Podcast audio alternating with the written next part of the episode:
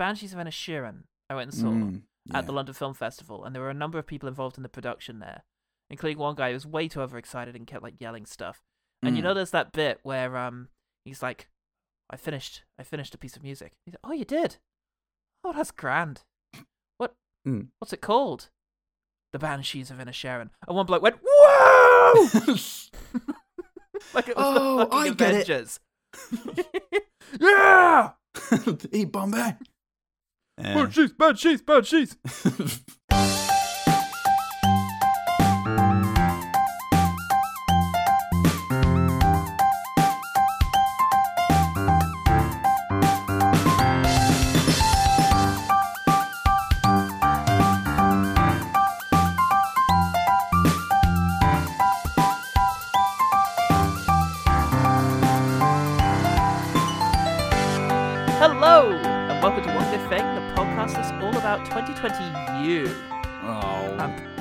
I'm Paul Anus. oh, nice. I'm Paul. Bum. Oh, Ooh, what, what a yes. pun! That was a pun, everyone. Yes. it's If you it's a get the pun. other If, meaning, write in. it's a pun if you say it's a pun, and I say it's a work. pun. Ah, we are a third of the way through the new year, and you know what that means? Time to review the best films of a year everyone's trying to forget. It's 2022's 2022. Do you have to specify which year that is now? You can't just say the year everyone's trying to forget. Yes, most of the ones we've had recently. To be fair, 2022 was less, please, for the love of God, let me not think about it again for the rest of my life than the previous two. A lot of good things happened. A lot of good things happened. And we're going to talk about that in general. We're going to do our top 10 lists. We're going to look Mm-hmm. at the Patreon lists and, you know, general people lists as well. You know, non Patreon. Our list of people that we rank for your enjoyment, everyone- listeners. We're going to rank everyone who's not a Patreon. If you don't want to be ranked, get in the Patreon. For the love of God, get on Um, board. We're going to have a little look at the highest grossing films of the year, Ooh. all in some desperate attempt to find some kind of closure. So, yeah. And it's not coming. No, absolutely not. Nor should it. Nor No. should it ever.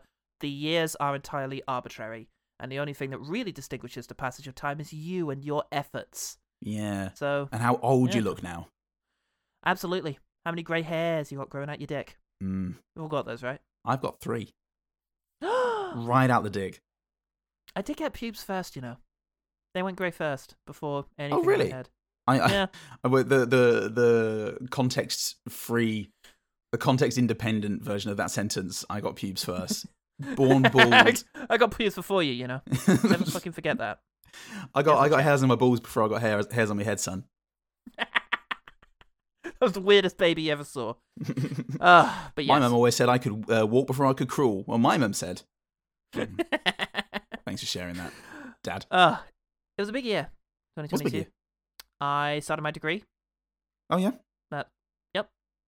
That's pretty much it for me. Uh, yourself? oh, we, we all met up. We all met up in England. We all That met up in. England.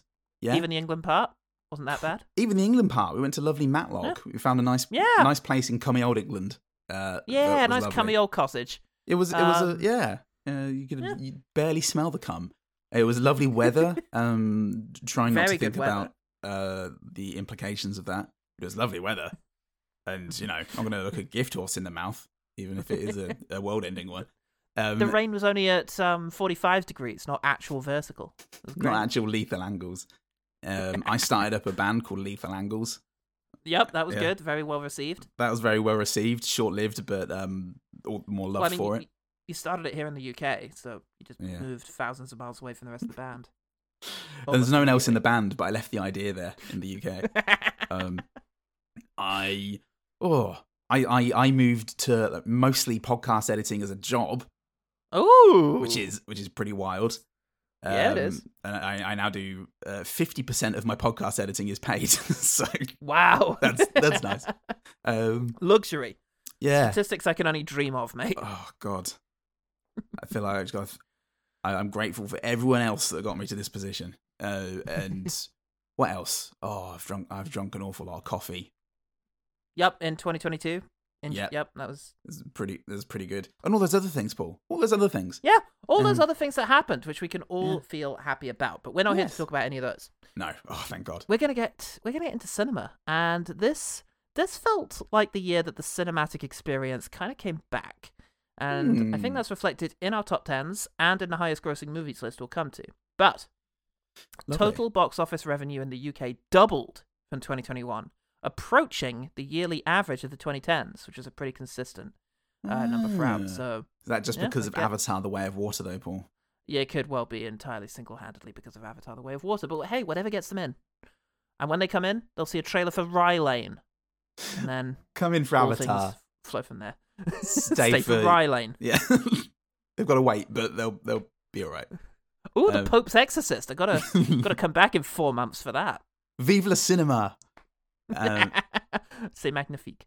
there is a theme. I don't know if you've noticed a theme in your top ten, Paul, but there's a definite theme Hmm. in mine, and I I wonder if the listeners will figure it out as we go along. Ooh. Yeah, Mine pretty consistent, just sort of uh they're good. That's the that's the theme. good, but like big visual kind of things. Like there's a lot Mm. of like, amazing cinematography kind of Oh, yeah. cinematic experiences going on. Hundred percent. Yeah. Me too. Um yeah. And I look at the list from 2021 Mhm. and uh I think maybe my top 6 was stronger last year, but that might just be the benefit of it having sat for longer so I can see things like Licorice Pizza and think, "Oh fuck yeah." yeah. you know, I'll probably feel the same way this time next year about that. But this year, my top 30 is generally stronger, I think, because I could Mm. happily take any 10 of these and call that my top 10 films of the year, and it would be a great, like, list to go up against other years for me. Ah, interesting. I I, I yeah, feel like happy with this. you have had um saying you've had more time isn't necessarily the right way of phrasing it but you've dedicated more time to watching cinema this year than i have True. um i suppose one of the big things in 2022 was um getting to grips with my uh mental health and some of that has, did unfortunately mean watching a few fewer movies than usually than usual Yeah. um, so my top thirty, or like, I love every single one of them, and look, they're Sure. they're all fantastic. Um, my Mm. top ten is there was only a couple of things I had to really try and wiggle about there. I was pretty happy with my top ten as soon as I had Mm. seen each of these movies. Yeah. um, Same. But um, oh, there's a lot of good in that top ten and in the top thirty. Oh. I can't wait to just Yeah. talk talk about how much I loved these films. Um, Yeah. If we're talking cinematography and just cinematic experience. Yeah. A lot of my reviews of these movies are going to be. Oh, Oh, look at that. couple of notes before we get in. Mm. As always, there are a few films that you know we haven't gone round to, largely Yeah. for availability reasons. I have to say. Oh god, it's been so hard in Australia. It's just Oh, so, such a No. dearth of um of just non-English speaking movies. oh Christ, no! It's been uh, absolutely impossible um, with release dates this year. Last year, we were confident enough to do the episode six weeks, uh, ten weeks earlier than we usually do in March. Is Jesus. that tally? Well, we did it in like episode uh, ten episodes earlier, and there were only two movies that I felt that we hadn't seen that I ought to have, and that was Hmm. Coda, which ended up you know getting Best Picture, Yeah. um, and Bergman Island. Saw Oh, yeah. Bergman Island, really Mhm. liked it. Probably wouldn't have made the top thirty, but liked it a lot. Um, didn't see Coda. Um, yeah, okay. Most the consensus generally seems to be, I don't know. I don't know why Coda doesn't interest me. Um, Yeah. possibly because weirdly, for a Best Picture winner, I feel like there was zero marketing behind it. I didn't see Yeah. a trailer for Coda. Yeah, interesting. I yeah, I still haven't seen Coda. Um the Mm. problem the problem is I I tried to get around to it and then I looked at my list of 2022 movies that I needed to watch Yeah. and well, better watch these. you move um, on, right? Yeah, So, it's hard. but I am. I, I'm going to. I, I'm really annoyed that I didn't get to see this year Joanna Hogg's The Eternal Daughter or Yeah. Kelly Reichardt's Showing Up Mm. because those are two of my favorite directors working at the moment. But neither have been released here in the UK yet. Why? Sexism. That's it. That's I mean, exactly why.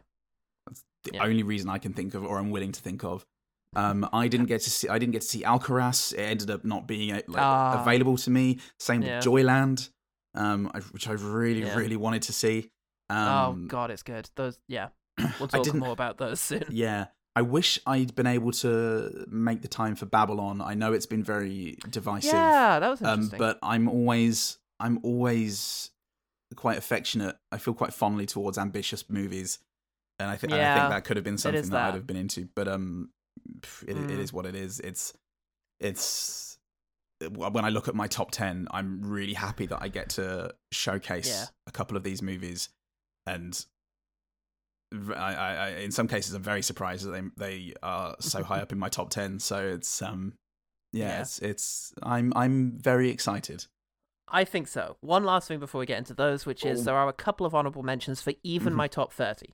Okay. Movies that some of these are ridiculous they're not in my top 30. They were Mm. in my top 30 for so long, but Yeah. in the end, I am here without Triangle of Sadness, The Woman Oof. King, Corsage, Living, Vortex, Flux Gourmet, Resurrection, and 3000 Years of Longing. All Ah, amazing. cool. Mm. All could have made the list. All could have been argued to have been in the list, but I just enjoyed 30 movies more, yeah. and we'll hear more about that No offense. later. So you did like living? Yeah. Yeah, I loved Living. Living Oh, was so much more than just uh, a companion piece for Ikiru.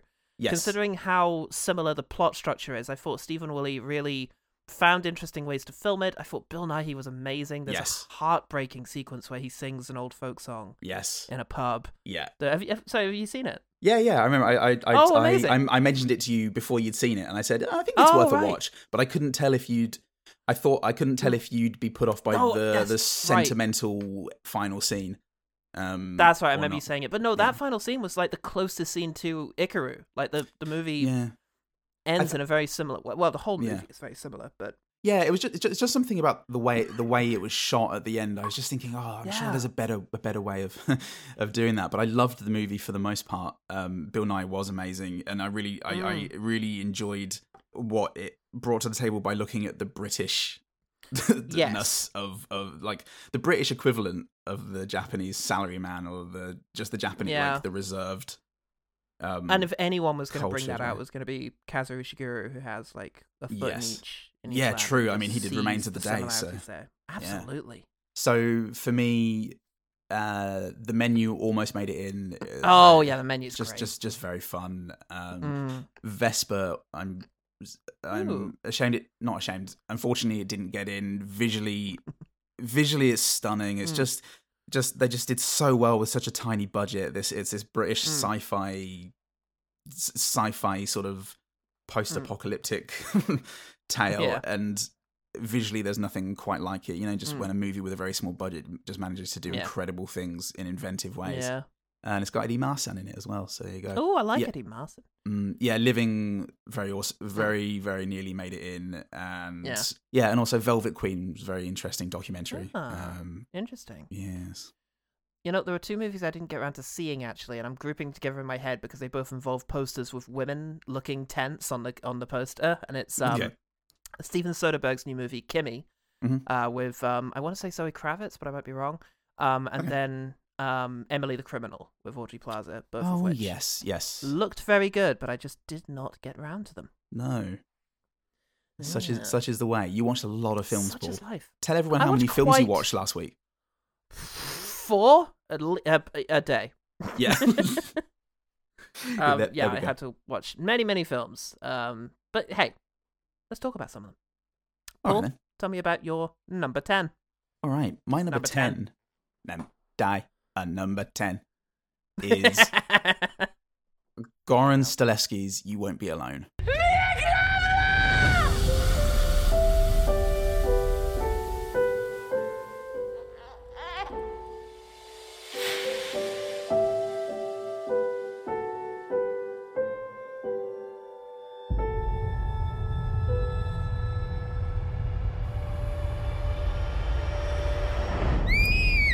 So, um, a movie set in 19th century Macedonia um, Mm. about a young girl.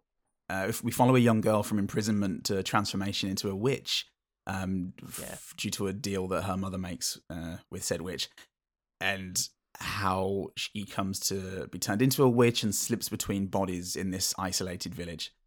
Yeah. It's it's a horror. Um, it's it's my it's my literary horror uh, token for this year Mm. but it is it's a horror with some very confronting violence. Um, but essentially, this is a story about this girl who's kept from the world for 16 years, finally learning what it is to live.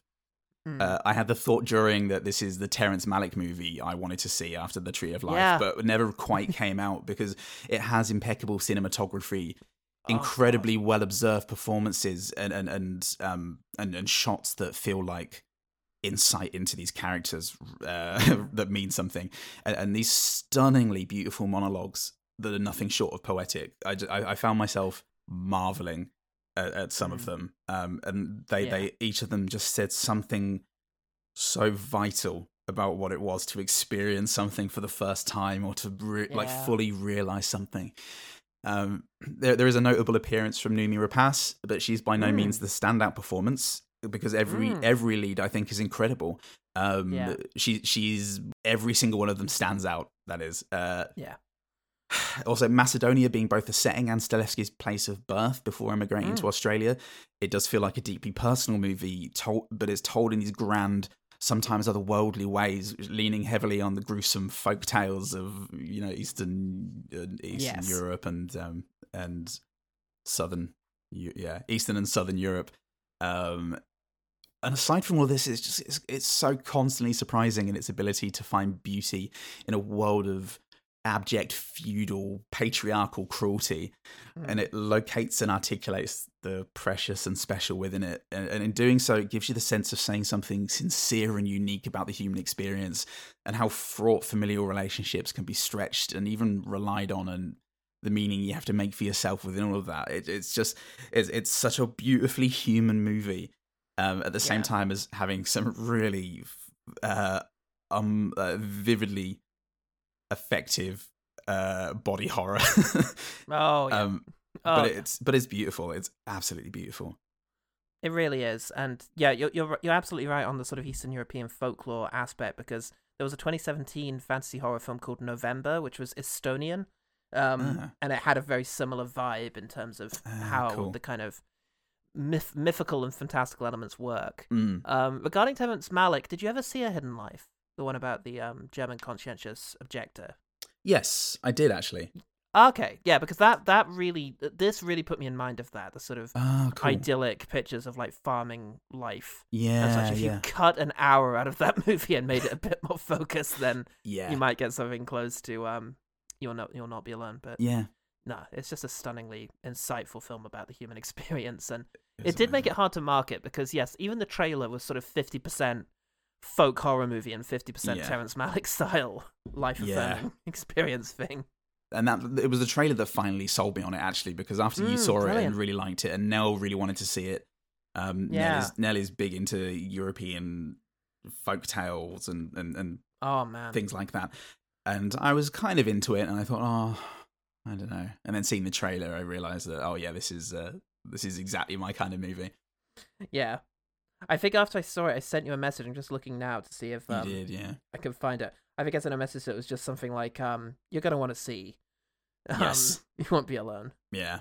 And and, and Goran Stolevski's next movie is coming out in Australia soon, um, of, of an age. Um, it's completely different about a, a young, like a well, not a, a young, like a yeah, like a younger guy who falls in love with a slightly older guy, and they meet up Yeah. again after several years. oh, Uh, com- completely different contemporary setting, and yeah, very excited to see that as well. Hope he, Oh, I, Derek um, Sian Francis his way around. I just found my message to you. I can add "You Will Not Be Alone" to your pile. Ostensibly a folk horror, but it's not scary. It's just icky. Yeah, it I is think that's fair enough. It's Yeah. it's just icky. it is icky. I think I'd f- have come out of it feeling very wrong if not for um, if not for all the Mm. really beautiful life affirming Yeah. stuff in there. Yeah, absolutely. Kažino mi, ću zakopat. Vešterojna mi. Nećamašat.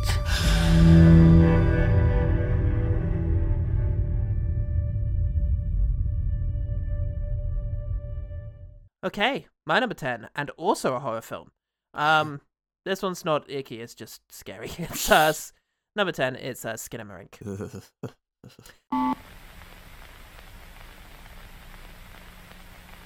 in this house.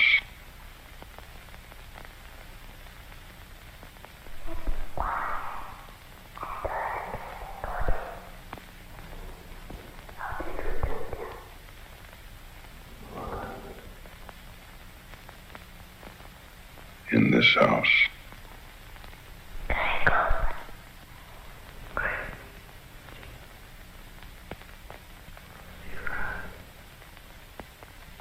In this house. Handily one of the most frightening films I've ever seen, and unfortunately one that works significantly better in a cinema where I found myself actually avoiding looking at the screen. I say unfortunately because Shudder now have it, and it's unlikely to. Hopefully, it will play, but they they did this sort of arbitrary streaming service one week in cinemas kind of deal Oh god. which is a shame. I hope that opens up and it gets into cinemas again because Jesus Christ. It's the story of two children Yep. uh, who one night Woohoo. find that all the doors and windows have disappeared from their home and their parents are acting strangely. And that's pretty much it. It's hard to describe the style of the film. It's an experimental movie where the footage is incredibly grainy, shot Mhm. digitally, but looking like old VHS footage, even, Mhm. but, you know, ostensibly film. Uh, the camera is largely static at strange angles to imitate a sort of childlike perspective, low angles looking up kind of thing. Um, naturally lit by light sources within the home, such as television screens or lamps, and with the effect that the brightness has absolutely been cranked to the point of distortion, but not in favor of clarity. the sound is this constant crackle with whispering voices, so distorted and yet so sort of ugh, uh, present that subtitles need to be used in order to um, have you understand what's being said.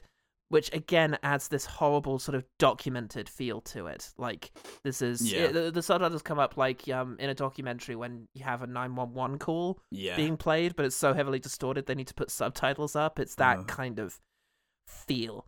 Um, this is in part a necessity, as first-time director Kyle Edwards Ball is using borrowed cheap equipment, but the Huh. result is naturalistic in the worst possible way. It adds a verisimilitude to proceedings, enhanced by the fact Yeah. that the director is filming in his childhood home, recreating childhood memories of himself and his sister. God, It's not like things.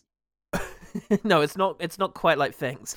Um, this is what they could have done if they really knew what they were up to. Mm. Uh, but thank God they didn't. Um, you can barely see anything, and what you can see is horrible. There are a handful of really effective jump scares, which sucks because once it proves that it can startle you, you're on edge throughout the Ugh. entire movie, and it builds this fantastic atmosphere. I think it's going to end up going down like the Blair Witch Project or Paranormal Activity, in that some people are just going to call it boring and suggest that Mm. nothing really happens. But oh, for those it takes, it'll be an all timer, I think. yeah. And I think just what really lingers with you is the horrific situation. It's an inescapable horror that is befalling two very young children who cannot understand what is happening to them. And it perhaps better than any film I've ever seen invokes childhood nightmares. To the point that Yeah. some of it is almost familiar, like you kind of half remember you dreamt this. I was going to say it, it feels like a Yeah. dream, the, the sort of inescapable logic Yeah. of it all. We've had those dreams of being pursued by something, and it just doesn't make sense. But there's always a demonic thing there. You know those Well, the that we have. final the final image of the movie is the scariest thing I've ever fucking seen, and Hmm. I swear I've had that. I've, I swear I I've had that dream yeah. when I was a kid, and it's just horrible to think about that. And oh, can you tell me what it is, and you can cut it out? okay, Oh my god, it's the worst. that's horrible.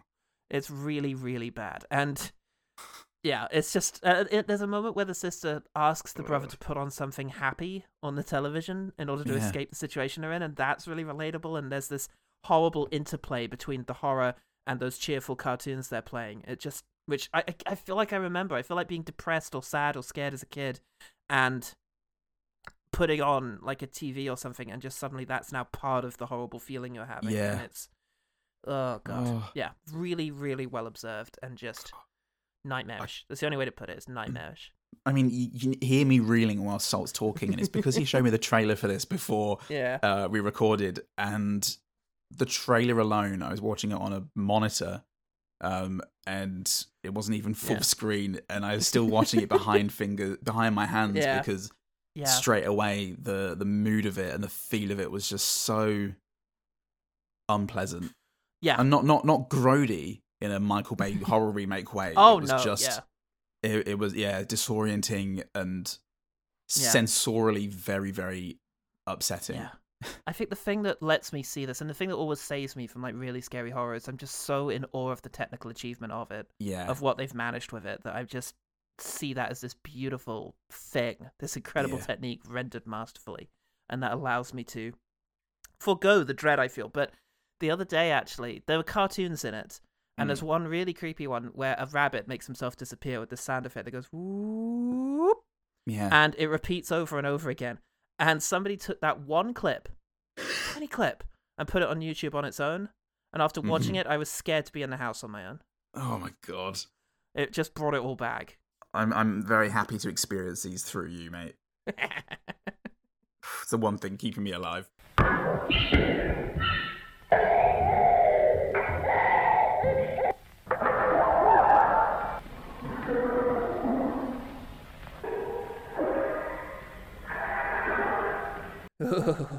Let's. Uh, I, I don't think there's any more horror in my. Oh, there's one, but it's not as Yeah. um horrific. So It's exp- it's experimental. exactly. There. Uh, So All right. ugh, that's Skinamarink. That's right. Skinamarink. That's a Skinamarink. My number nine is your number three. So let's move the fuck on. Even more. Oh, my number nine is uh, your. Uh, number eight. so we won't be hearing about that for a long time, fucker. No way! My number eight's. Pinocchio. Oh, great. So, it's- oh yeah. Oh yeah, I see how numbers work. I want to tell you a story. It's a story you may think you know, but you don't. Over there! What is that? Papa! it speaks! He's just a puppet! No, I'm not. I'm a real boy. People are sometimes afraid of things they don't know. I don't understand. Pinocchio. Penny, Uh, you be good, Panicio, and don't you lie. Fucking every time. I know every goddamn time just ruined it. Ruin it for myself and for I, everyone I around me. I promise me. I will never hurt you. Ouch! Guillermo del Toro uh, remakes the Itchy and Scratchy classic. Sorry, Uh, everyone. uh, winner of the winner of this year's Thank Christ It Managed to Get Made award, as, as well as the Sometimes You Have to Thank Netflix Appreciation Award. Um, b- because I know because no, just this the the the, the time the amount of time the years that went into trying I to get this fucker made, and it finally finally was, and it's better than Disney's. I imagine. I haven't seen the Disney one. I'm not going to. Um, Yeah. I've seen Tom Hanks in the trailer. I saw Tom Hanks in Elvis. It's not something that I'm gonna uh, spend my Yeah. time on. Guillermo del Toro's adaptation of the story of Pinocchio. Um, yeah. it, for one thing, it's stop motion. It looks fucking incredible. Um, and one thing I noticed, and also was mentioned in the making of, was his ability to bring out natural movements and mannerisms Yes, in stop With motion. mistakes. Yes, yeah, mistakes, very human actions. Uh, it's just unparalleled vision. Yeah. You never see that. It's it's incredible. Uh, Mm. It's it's I, where to start. It, it's it's fresh and funny in this weird existential way because being Del, uh, Del Toro and focusing more on the darker side of the of uh, these fairy tales, which are pretty dark anyway, um, and and setting it, you know, at the time of Mussolini's Italy, um, it, it, it it, really expertly blends the, the the tragic and the the dark and the comedic right because it is yeah just so fresh and funny with great vocal performances all round uh my favorites are david bradley as geppetto um Oh, who's, yeah. who's just such a cantankerous but passionate old man ewan mcgregor's uh, sebastian j cricket Yeah. He was he he's fantastic um just a really lovely wit uh going through the movie Mm. and christoph waltz as count volpe um yeah standouts but everybody is incredible Burn gorman um Yeah. with his like tiny little Blanchett thing as the monkey. yeah cate blanchett as the monkey oh god who who said she would play a pencil for guillermo del toro she loves him so much um and these Mm. these characters are oh, and Tilda brought- Swinton was great. Tilda swinton as well and um really good. oh god Great a whole, a, a whole bunch of surprising people.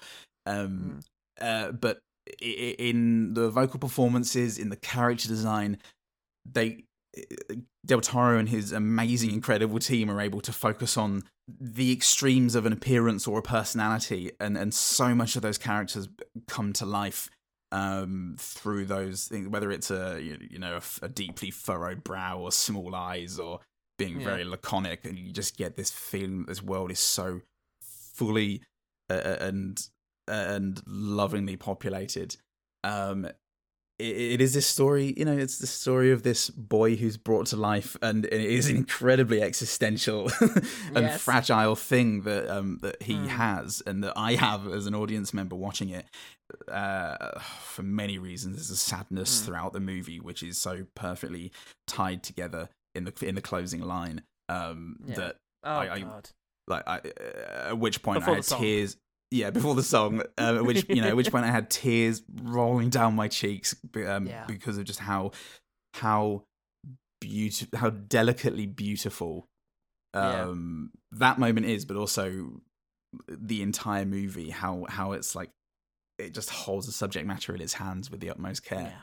and at the same time, it's also it, it does have this ferocious fascist satire. Oh, there, yeah. which you About know the remi- importance of disobedience. Beautiful. yeah. Br- It obviously brings to mind uh, Pan's Labyrinth. Um, very much feels Yes. like a spiritual sister of that.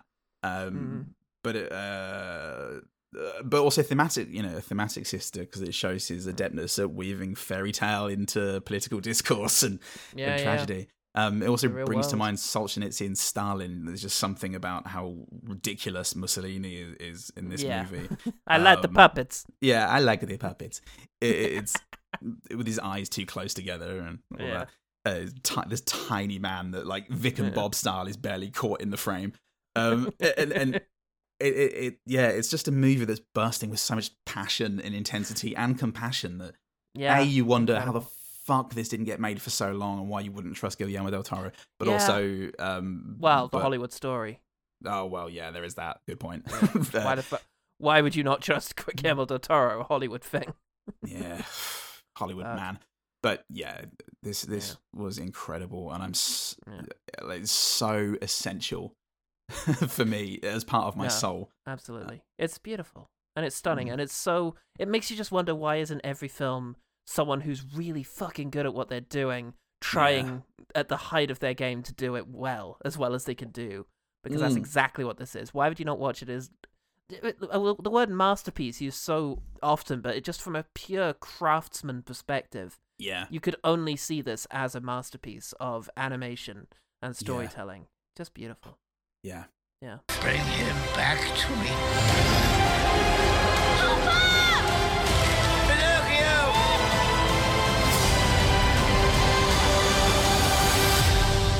Life is such a wonderful gift.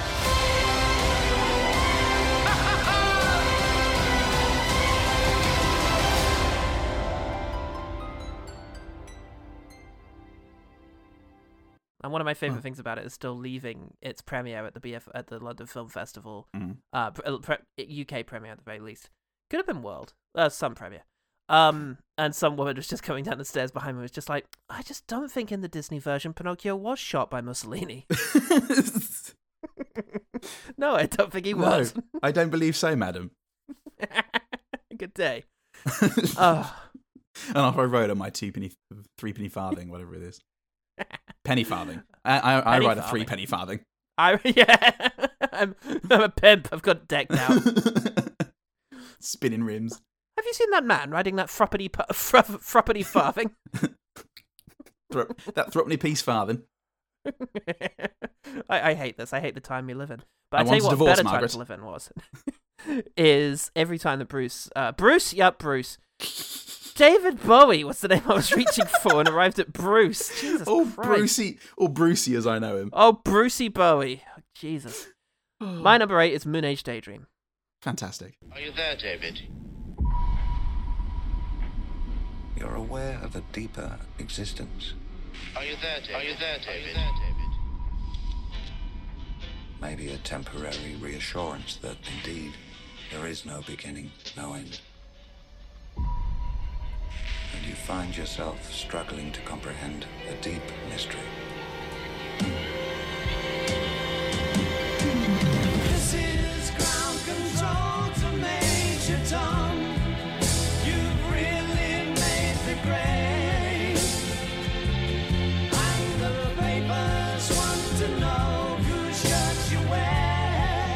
Since I was 16, I was determined would have the greatest adventure that any one person could ever have. This is Brett Morgen's documentary about David Bowie. But hang on a minute. I've been listening to the podcast for years. Yeah, I exist. And I know that Paul doesn't like l- including documentaries in his top 10. I um, only reluctantly included The Painter and the Thief in 2020 because nothing else happened in 2020. and he's regretted it every single year since. Touche, person whose name probably begins with a J. But Bruce. this isn't a fucking documentary, is it? Shut Is up. it? Shut up. Is it? Shut up, Wikipedia. Because I think this has more in common with a sort of found footage essay film or experimental concert film. There's Hmm. no voiceover to tell you the important facts about Bowie. You've got some Hmm. interview stuff, but it's um again it's well, it's part of the overall attempt to sort of explore Bowie through abstraction. You're never told when the voices come from, with ex- Hmm. the exception of sometimes you'll see like an interview and you'll know, okay, that's from there. For the most Yeah. part, it's just his voice being used with his imagery in order to explore an idea that is And if he's saying something- meant. And if he's saying something, he's always saying it with a cheeky face. So you don't you don't know what's true or not. you don't know what's going on. And yeah, there's there's no handy captions to give you context or Yeah. give you the key points about his life or what happened. And you know, fuck off Edgar Wright, you hag. This is just excellent film. Brothers. But this is film. just raw, uncut Bowie. Mm. This is an incredibly cinematic montage of previously unseen footage of Bowie's life. This is a rare movie actually endorsed Mm. by the Bowie estate, um, and they gave him Hmm. access to the archives. Uh, and it includes concerts, interviews, and some home foot uh, video footage as well. Yeah. and Brucey okayed it's Bruce. It's Brucian, mate. It's um, it's roughly chronological, uh, Yeah. charting Bowie's life from sort of hip London '60s through his arty Berlin years to into his '80s, sort of just entertainment for entertainment's sake focused Mm. period. Mm. It's oh, it's a staggering piece of work and one that I was Yeah. lucky enough to get to experience in IMAX, where it just made full use of the scale and power of that format. Oh, yeah. Psychedelic morphing images set to his best songs, making making me hear his most iconic tracks in a way that felt new, like I was hearing them Mm. for the first time. And yeah, the effect is to create an elusive but incredibly absorbing impression of David Bowie. It Mm. pays homage to the man and his beliefs without exposing him or demystifying him Yes. you know the ch- you know explaining it would be the worst thing to just be like the way he would move often uh, beguiled Oh, audiences yeah. it's just no it's just let his actual work do the work of telling you who he was uh, the Yes. charm the swagger the thoughtfulness the vulnerability that made him such an enduring artist is not only well preserved but amplified by the use of montage it's yes. Perfect meeting of style and subject with so many of my favorite films of this year. I'm slightly in awe of the fact that they actually exist and then just hopeful that they will point the way towards a future for the art in their various forms. And this is how to put music in cinemas. This is how you Hmm. explore an artist visually, and this is how you celebrate an icon. Because I saw the director, Brett Morgen, interviewed, and he said, back in my day, you had concert movies because cinemas have fucking great sound systems. Mm. They have incredible sound systems, so why not put music into those spaces? And already we had a Scar movie, um, oh, the name of which I've forgotten, but it just came out in UK cinemas. Um, Ah. and it, it- it's like a big concert movie. And you know, you had Summer of Soul last year, so Mhm. there's a hope. There's a hope that maybe this could represent a turning point, and we'll get music back into cinemas because, oh, Ah, fantastic. they belong there. Yeah, even as someone who isn't like particularly obsessed with Bowie, um, someone I, I, I never I got into in a big way. The the movie itself is so fucking enigmatic, and it paints such an Mm. enigmatic picture of um, the artist, and and it explored the artistic process of somebody who Yeah. is who's clearly an inno- innovative thinker. Mm. Um, that oh god, yeah, so ahead of his time when he talks about Yeah. things like gender and sexuality. Oh god, yeah, just so fat, yeah, just so fascinating in its own right. Um, and it's hard, yeah, it's hard not to get completely swept up in the headiness of it all. yeah. Very visually impressive movie. Oh god, yeah. And hopefully it'll do for people what the Sparks Brothers did. You know, for me with Sparks of just sort yeah, of making people aware of this music, and you know, if they're Yeah. not already, I think obviously David Bowie's a lot more ubiquitous than yeah, than Sparks have ever been. But yeah, hopefully it'll also see some new fans emerge. fingers crossed.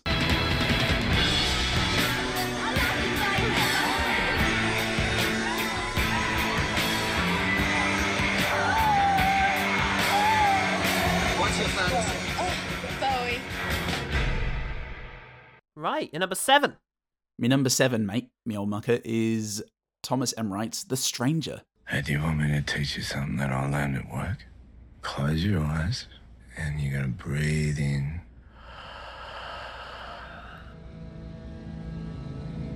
When you breathe in, you're going to imagine that you're breathing in really clear air. And then when you breathe out, you breathe out all the black, dark, bad air.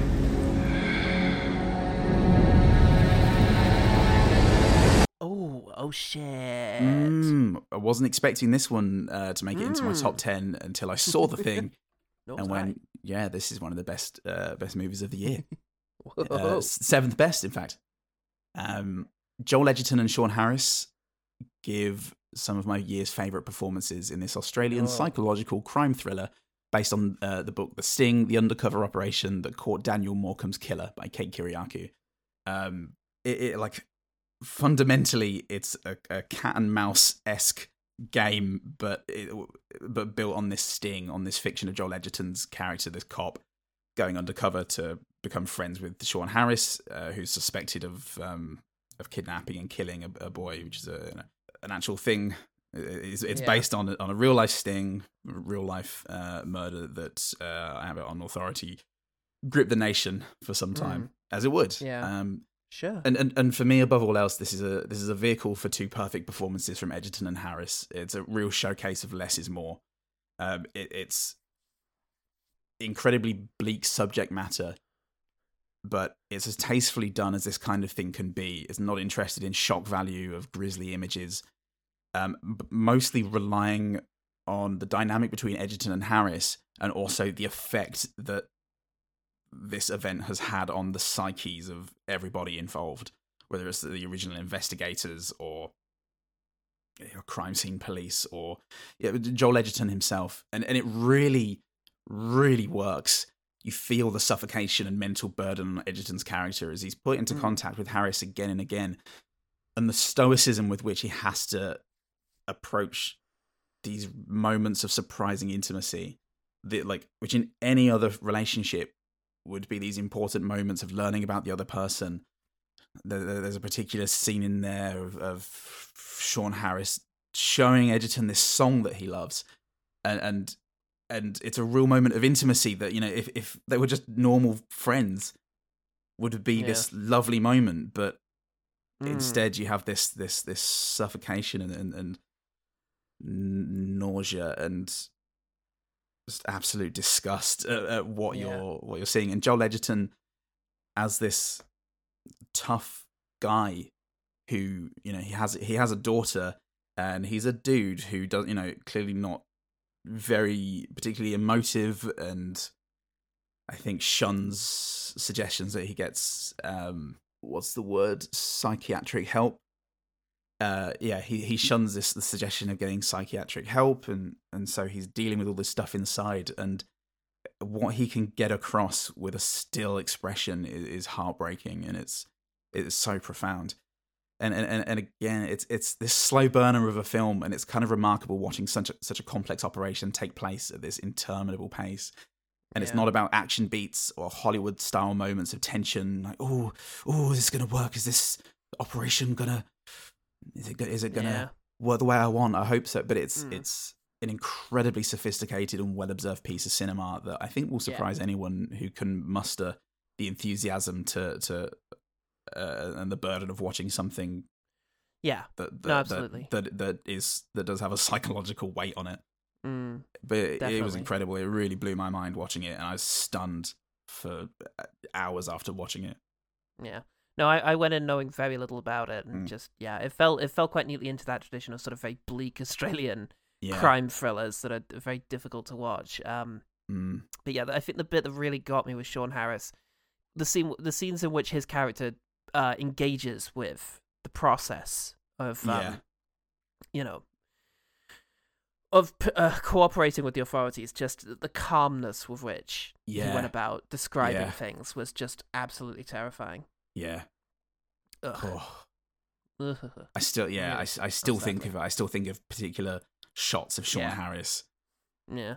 They just a- attack me unbidden. that's that's Sean Harris in general. I remember like That's interviewing uh, Matthew Holness, Garth Marenghi, uh, because Oh, he yeah. put Sean Harris in his film uh, Possum, and he's just very gently sort of saying, "Yeah, he's a, he's a, he, he takes his work very seriously." I think was his way of putting it. He's uh, he's an unnerving man. I think it's fair to say. He's Yeah, I can imagine. Man. I don't. I don't think he's. He was in Trespass Against Us, right? And that was probably his least Yeah. upsetting role. Oh God, no, I can't. I, I, I don't know if I remember that. Um, he was very upsetting in Possum, and once you find out, again, it's not an unrelated role to the stranger, but Yeah. I mean, he was also in that Macbeth, Ched Kurzel's Macbeth. Mm, he was Macduff, right? Yeah, yeah. So. And he was, and he's the one of the bad guy, like the main bad guys in Mission Impossible. Yes, he is. Yes, shows up in a Mm. few of those. Mm. Mr. Hunt. What will you? Wonderful do? man. A very A good wonderful, Australian accent. Frightening man. Yeah.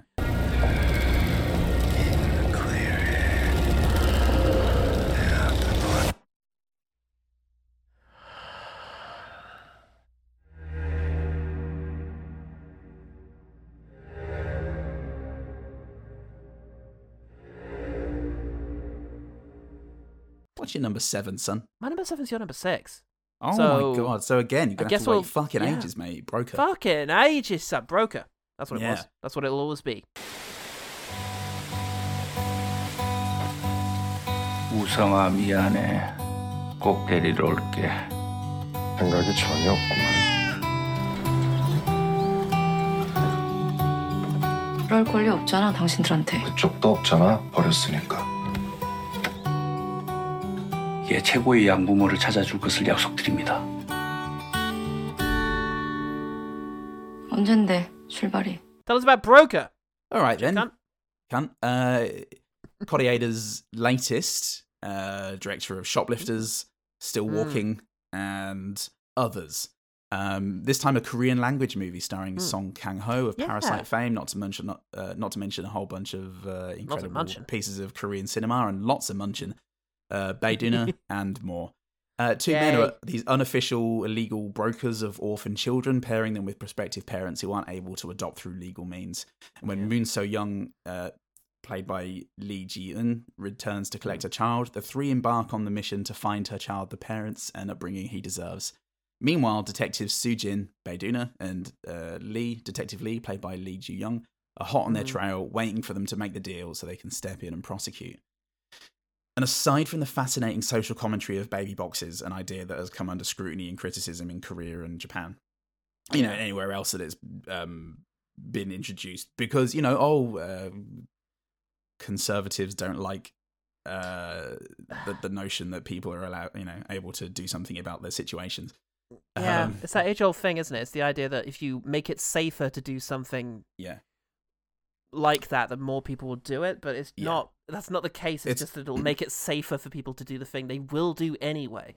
Yes, exactly. It's it's like the injecting room here. People Exactly. the the, the uproar that came when it was introduced and has been going for years It's just Yeah. is, is baffling because people can't look outside of this this notion of protecting the family and Yeah, uh, like even the family abortion. If you, capitalized. you know, Yeah. happen to take against it, you can't.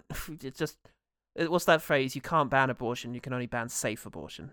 yes, exactly. And Yeah. and, and the film uh the film explores this um in uh, the typical Kore-eda way which is to say Mm. full of compassion and and, Yes. and and at the same time exploring ideas of parenthood and family it's no surprise that Kore-eda has linked this movie to tw- his 2018 shoplifters uh, Mm, no, because yeah, definitely. yeah, like shoplifters, this tells us a story of this family of outcasts thrown together by Yep. circumstance and forming real and important connections all the same. Yeah, Um, found and- family is a big thing yeah. for them. And what I love is how tenderly this is done, but without lapsing into melodrama or hackneyed platitudes. Instead, it finds something honest about trauma and compassion and about these people's personalities. And it helps that the performances from the cast are all fantastic. And Mm. as with a, a lot of Kore-eda's movies, it's a decent enough like size cast of characters who are fully realized and relatable. Characters who all hold sadness at their, in their hearts, holding secrets and desires and tragedies and everything that makes up a human being. And and as the film presents these characters groping blindly towards understanding, you know, expertly Mm. raising all like expertly raising all criticisms and praise for the baby box scheme you know, through Mm. dialogue. You know, it encourages irresponsible mothers, blah blah blah, and it really hits at the center of the issue, which is obviously that the criticisms address symptoms of injustice and inequality, conveniently conveniently ignoring the disease, uh, and uh, as it were, and this is what Kore-eda also does on a wider scale in Broker. It gives you as many arguments and positions as possible, and as many walks of life and perspectives as possible, showing not solutions as such, but demonstrating exactly the the the struggle of human existence and Yeah. you know what what we need to find in order to like, try and search for solutions. And on top of all of that, it's funny, it's graceful, Mm. it's definitely bittersweet, and I f- Oh, yeah. feel that it's the best this movie could have possibly been, made as it was in the hands of an absolute master. Yeah, absolutely. I I think I've now seen almost everything Kore-eda has done, and Hmm. this this is it's one of his more plot-driven films because it's you know a road movie essentially, but Mm. it's absolutely grounded in character action and these intense sort of personal dramas.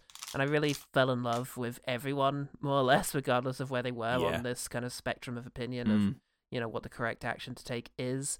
And it doesn't really cop out and suggest an idyllic. It, it has an ending that is bittersweet, but it doesn't suggest a solution to the whole thing, which is No. beautiful. And yeah, I just it's all about found family and his deeply humanistic look at criminal behavior uh, and what motivates Mhm. it. It's just yeah, it's gorgeous, and I just again very happy that Kore-eda is one of the filmmakers who is out there working at the moment because it's Mm. just a wonderful little addition to his incredible filmography. It really is. Yeah.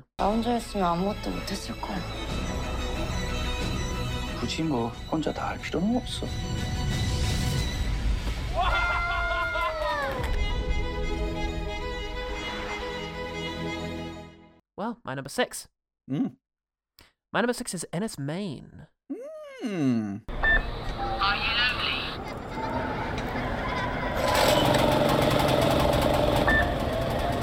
really.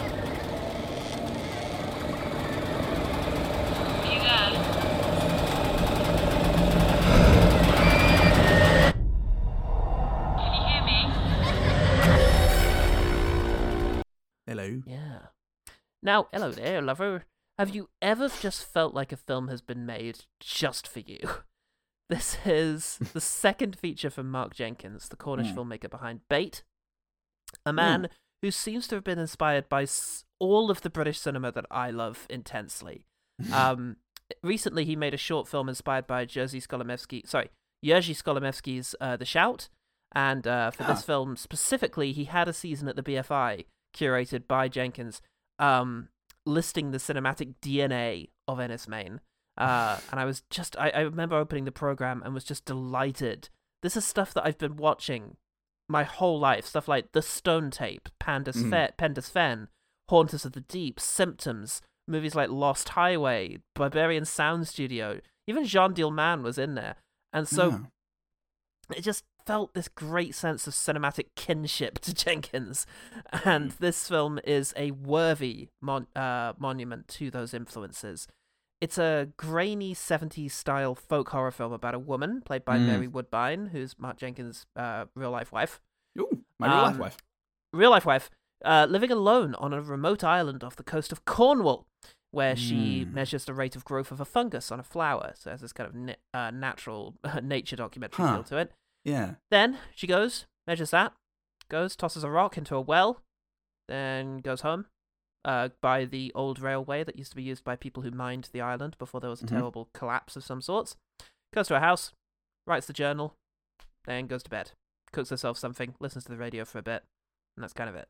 Uh, and her house, incidentally, is right by this creepy standing stone. We see that play out a few times Mm.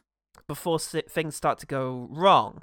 Um, she's Mm. haunted by something in her past and somewhat disturbed by a strange man who keeps visiting the island, who's played by Edward Woe, uh, Rowe, sorry, who was, of Mm. course, in Bait and is one of the most uniquely faced men Mm. appearing in cinema these days. He's got a really strong, powerful look, uh, which I kind of love. And, of course, his great voice, the great Cornish accent, which never sounded more sinister than out of Mr. Edward Wo- Rowe. And also, she's being haunted by some very startling visions that have sort of Nicolas Roeg feel quality to them.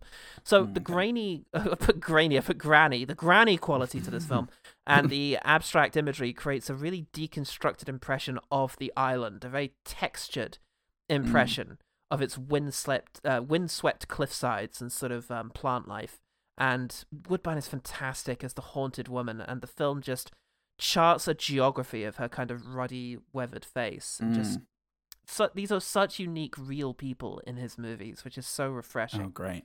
um they just they look like actual human beings in such a strange way to say but th- th- there's something so lived in to Yeah. the movie every part of it including the cast and Oh, great. you know it's a slow moving film but it's and it's very experimental and atmospheric but it Mm. also just perfectly evokes a sense of dread and so beautifully creates an immersive experience that you just get carried away by it it's Oh, lovely. it's folk horror because people said of Bait, this movie feels like a horror film, and he says, "Okay, well, let's see what happens when I make a horror film then."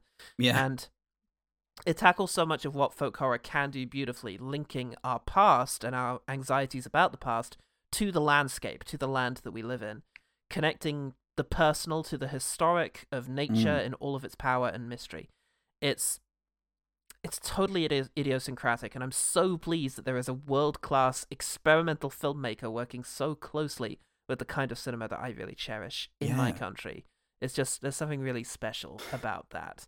Um, yeah, so I'm. I'm I'm thrilled by it. It's just a, a little scrapbook of great British horror cinema. I'm thrilled hearing you talk about it. Um, uh, Mark Rowe was also the voice of Godfrey in Elden Ring, so there's every something. we Oh, Jesus. Get behind. Yeah. That's amazing. Yeah. Fucking hell. Oh boy.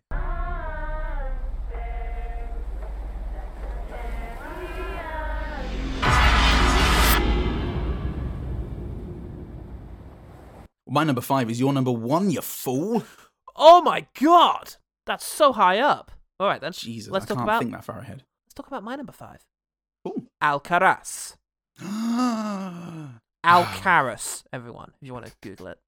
Alex Karras. L. Still sol for giornale, no mattina rietam.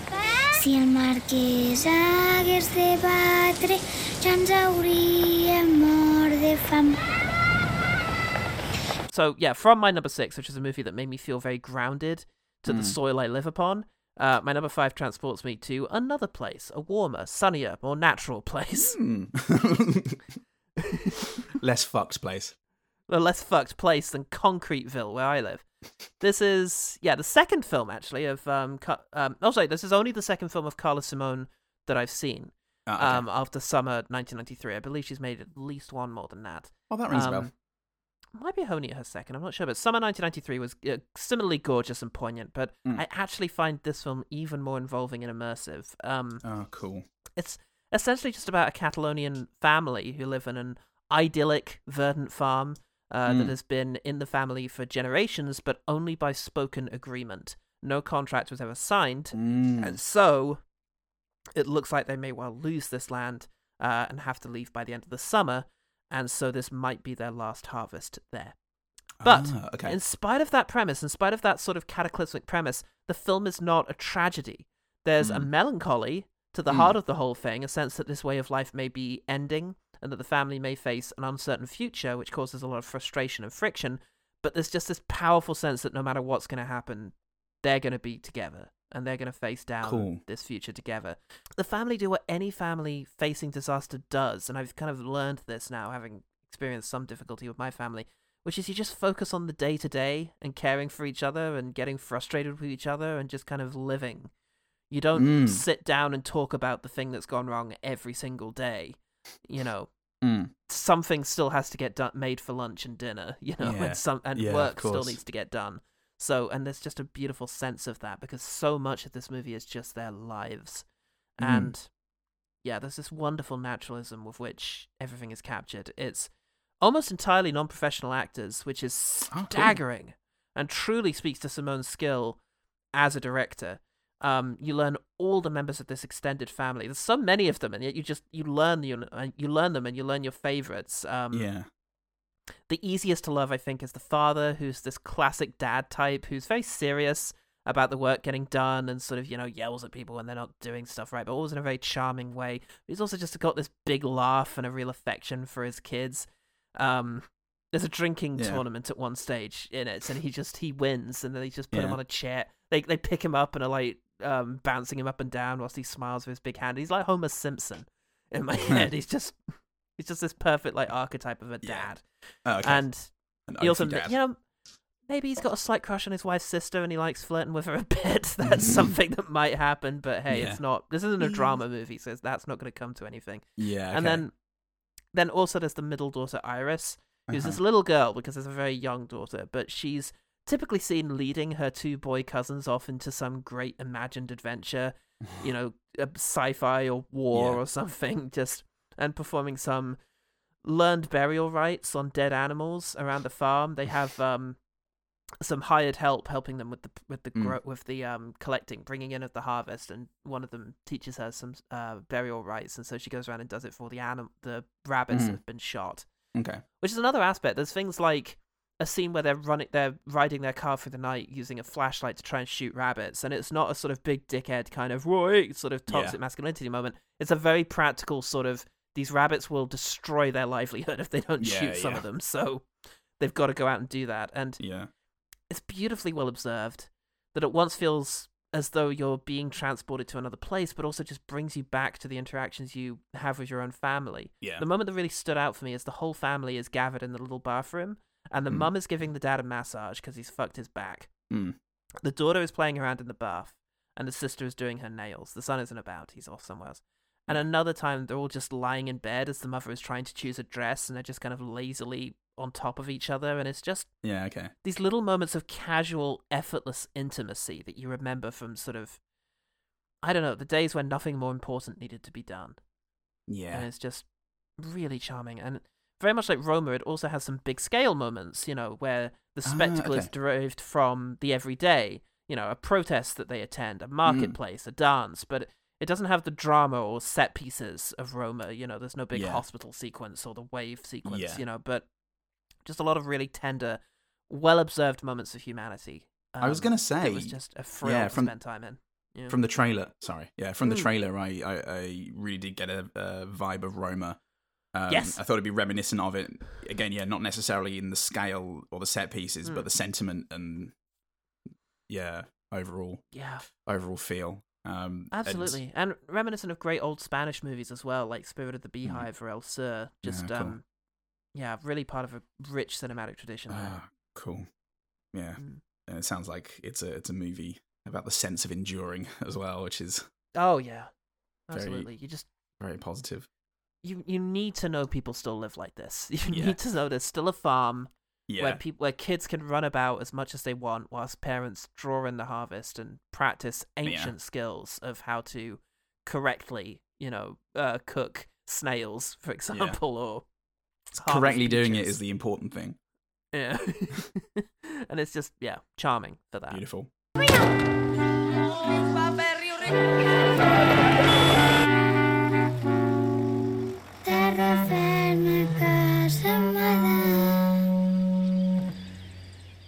My number four is your number two. Yes. Well, Oh, shit. Well, then, Oh, let's get into my number four. My number four is your number three. gosh, you're always peeking over my shoulder with your numbers. I was like, oh, oh, I'll, let, I'll I'll see what you have to say on it, and then I'll uh, I'll I'll add to it with something Oh, very shit. smart. Ah, damn it. Well, yeah, my number three is Tar. Kate my number four. Oh my god, what are the coincidence? What are the coincidence? What are the coincidences of that? If you're here, then you already know who she is. Lydia Tár is many things. As a conductor, Tár began her career with the Cleveland Orchestra, Chicago Symphony Orchestra, the Boston Symphony Orchestra, until she at last arrived here at our own New York Philharmonic. In 2013, Berlin elected Tár as its principal conductor, and she's remained there ever since. Lydia Tár has also written music for the stage and screen. She is one of only 15 EGOTs, meaning those who have won all four major entertainment awards. Thank you for joining us, Maestro. Thank you. Cate Blanchett plays infamous Hungarian filmmaker Béla Tarr. Oh no, wait, that's the wrong. It's before I did, uh, did did my research. Cate Blanchett plays Lydia Tar. Oh, That that changes everything.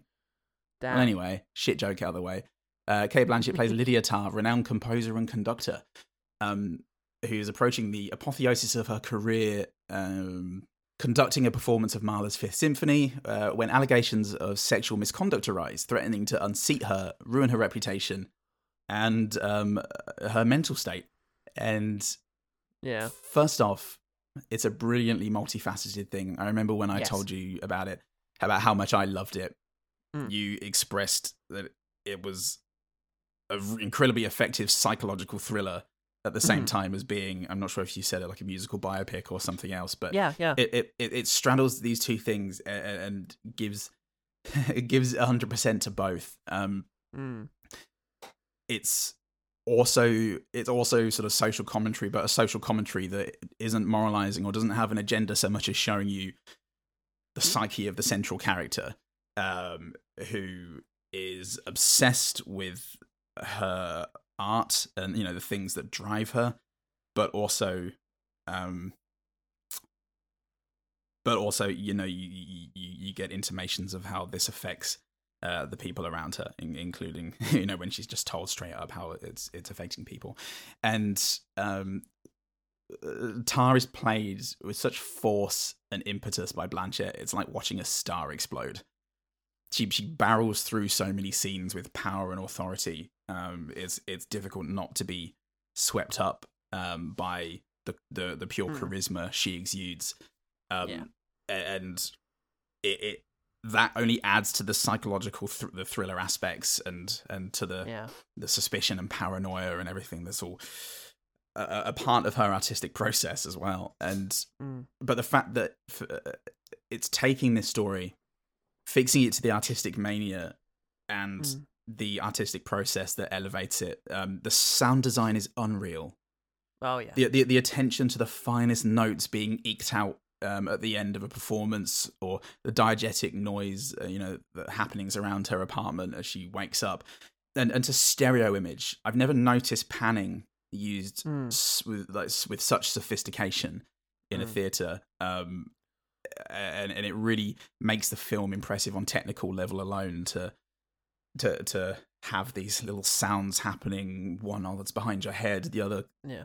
it feels like it's coming from underneath you and yeah it, it adds to the the love of the process and love of the art and the passion but it also adds to the the thriller aspects um the psychological unraveling playing tricks on the senses and Yeah. heightening the paranoia of this brilliant mind Mm. so and i don't want to go into too much detail here but Mm. it is a film about the abuse of power and egomania Yeah. Uh, that's involved with you know somebody in that position potentially, but it's also about obsession and the pure thing that drives a person to the point the point of excluding all other concerns, and it manages to tell both of these stories with such aplomb, right down to the Mm. final shot, which absolutely caught my breath.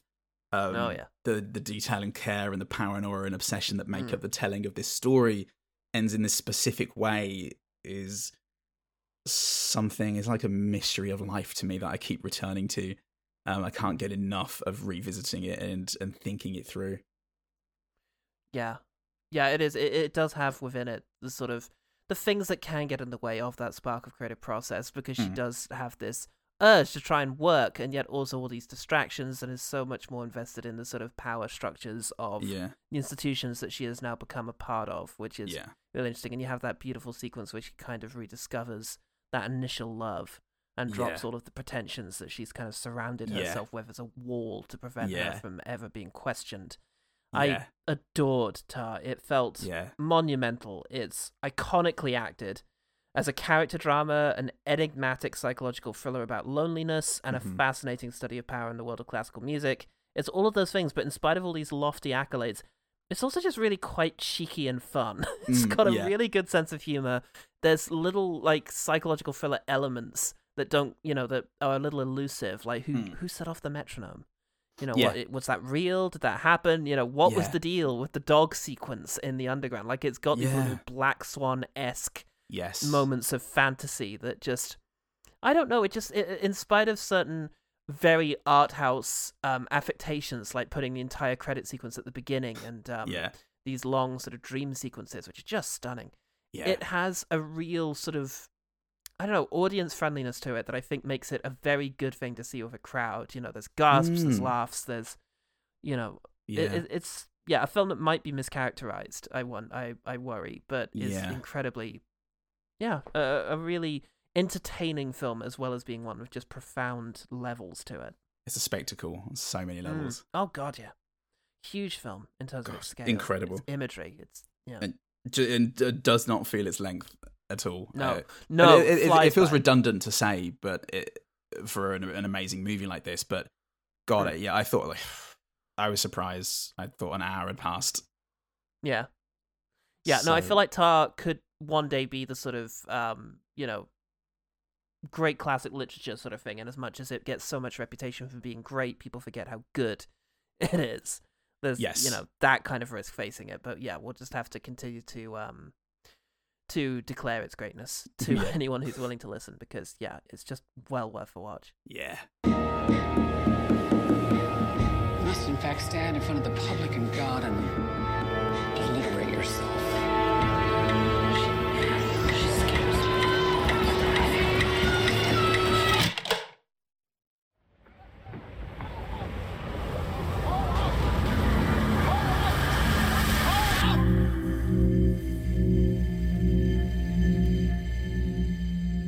that your number three? That was my number three. Well, I just have to talk about my number three then, which is The Banshees of Inisherin. Colin, Sonny, Larry. Didn't you and he used to be the best of friends? We're still the best of friends. No, you're not. Who says we're not? Sit somewhere else.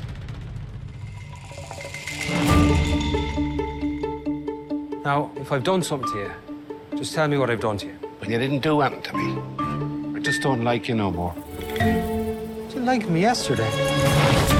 I'd say yeah, it was pretty good. I'd say ooh, ninth best. Oh yes, you have your your number nine. My sir. number nine. Your number nine. Uh, yes, for me, quite handily Martin McDonagh's best film. I Yeah. it, it- it's a film that showcases all of his strengths whilst lacking many of his often frustrating faults that you see in some of his more recent films. It Hmm. it has a focus and a cohesion that I think is unique in his filmography. This is one idea Yes. explored very fully with just so much implication to that idea. It's two Irish men, played by Brendan Gleeson and Colin Farrell, uh, Mhm. living on a remote island off the coast of Ireland, uh, whose Mhm. friendship ends abruptly when Gleeson decides that he just doesn't like Farrell's character anymore. Yeah. Um, and then he wants to spend his time pursuing loftier things than a friendship with that character is going to allow. McDonagh, he, he's a playwright, um, Mm. as was Bergman.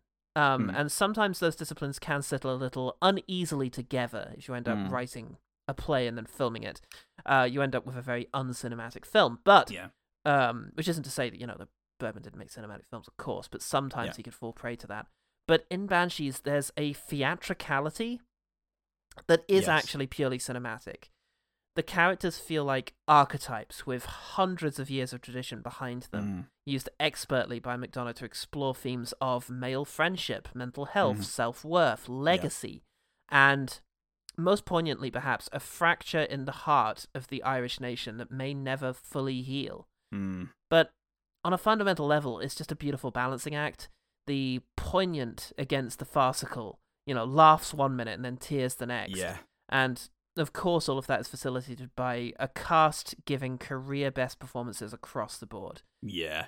Farrell is a sweet man driven to meanness by the Yeah. sudden indifference of the world he's in. And he's everything that Ireland perhaps can't afford to be again, twisted into what it risks becoming if it forgets itself completely. Yeah. Um, it feels like the bat, the the war of the heart of a nation is at the heart is at the center of this movie. Gleeson has never been more affecting. He's got this gentle Mm. giant demeanor with immense humanity and pathos, even when he's being cruel or unreasonable. Yeah. There's just something so understandable and lovable about the man, and Yeah. as a result, you just utterly feel Farrell's frustration that he can't just be his friend anymore. Yeah. Um, and then Kerry Condon playing Farrell's sister and is one of my favorite characters of the year. She could so easily have just been the dull foil for the comedic characters Yeah. around her. You know, the audience. The surrogate, woman. but it's In the the- in woman movies. exactly in the '90s sitcom. Yeah. But oh, it's it's a performance of such pathos and Yeah. humor. she may be the audience surrogate, but it's it's aspirational. You want to be this character. You want to be Yeah. quick and smart and solid enough, and be possessed of the strength to carry her broken heart Yeah. and withstand the disappointment and stupidity of the world that she is all too familiar with. Yeah. Barry Keoghan plays the Shakespearean fool who is wiser and more complex than he seems because he's Yeah. seemingly blunt and vulgar, but actually very astute and sensitive to the Yeah. issues that the people around him are experiencing. He's just too innocent to have any sense of appropriateness regarding it. Yeah. And oh god, there are too many memorable smaller characters to name, but entirely superficially, this is also a gorgeous film. Yeah. The fictional island of Inisherin is achingly inviting, even if it is fecking boring. it just looks so good, and you just want to have a little chair outside your door that you can sit in and watch cliffs and waves. And, yeah. And a rolling sky that stretches on forever. And I don't know. This for me, this just feels like the definitive work from McDonagh. It's a refinement of everything that has made his work so fascinating. Um, it's a mythic work, and it's a film I think I'm gonna treasure going forward because it's just, again, so entertaining to watch as well as just being so profound. Yeah, absolutely. You, you, I mean, you feel the music and the the crowded Oh, yeah. taverns, and you you feel Yeah. the the the the fresh air and the the rolling waves, and Yeah. I, I I did um I've always appreciated how unplay-like um, Martin Martin McDonagh's scripts can feel Mm. because he has such an eye for cinematic, um Mm. and um the you know of course the they're incredibly well written and this film is so fucking smartly written um Yeah. it's, it's no wonder and the performances are incredible um and, and particularly what i like, loved about this movie um other than all the things you just said Mm. the, the little small town refrains that came out in the in the dialogue the little yeah shush like you know the the little Yeah. Oh god. Yeah. The the the, the, tiny little amazing. things that just tell you uh, like of how Yeah. much this this friendship ending matters how like huge a rock Yeah. it is that's thrown in in the stream um yeah. My favorite moment of the Hmm. whole that because I I watched it again last night, and the moment Oh, that cool. really hit me was after Colin Farrell's been beaten up. This is uh, Mm. well after the friendship has ended, and he's sort of being scape uh, blanked, but he's not he's not currently issued his iconic threat yet, which we haven't even mentioned. We haven't even mentioned the premise of the film, but yeah you know, in so in so many ways, it just feels secondary. Like that's the thing that's going to get you through the door. The delicious little Mm. nugget that's going to bring people in. Because I remember showing people the trailer for this, and then you get to that line where he Yeah. issues his threat, and people are just like, "Oh." Yeah. like yeah, you need that kind of thriller angle to it, to uh, that kind of freak show quality to Mm. bring people in. It's so much not the point of the movie. But anyway, uh, No. Colin Farrell's just been beaten up, Yeah. and Brendan Gleeson picks him up, puts him on the cart, and then yeah drives him home. Well, part of the way home, and they're not speaking to each other. And Farrell like sees Gleeson driving him home and just breaks down into tears because he just can't yeah understand Yeah. what this is, what this means, what's happening. And the other moment that got me was when his sister asks him, "Do you ever just feel lonely?" yeah And he just says, "What's wrong with everybody?" yeah yeah Like it's just not a question that makes sense to him no he he he lacks that dimension at the um, moment. in his and he- he understanding learns it. yeah it's Yeah. Oh god, it's, it's incredible. There, are, there's so much. Mm. Brendan Gleeson, the the the strong, the conviction and confidence that oh he has God. in in this insanity, yeah, um, uh, like the, is in, in the face of the extremes that he takes it Mm. is Yeah. i- is heartbreaking. And there's a particular moment where you feel like they're getting on an even keel, and Colin Farrell with a single Yes. line undoes it all, and Yes. You you just hear the heartbreak in the cinema as it happened Yeah. because Oh of, of of how momentous that truly is because you can just Yeah. you can see the course it's taking and obviously if you know anything about the Irish Civil War you know you know, Yeah. you know what's you know what's going to happen and I and I Yeah. did appreciate the the illusions of the Irish Civil War obviously Oh, it's. Mm. not it's not just illusions it, it's directly you know it's an analog essentially a great reminder and it is just a truly truly wonderful movie Let's just call it quits. We won't call it quits. We'll call it the start.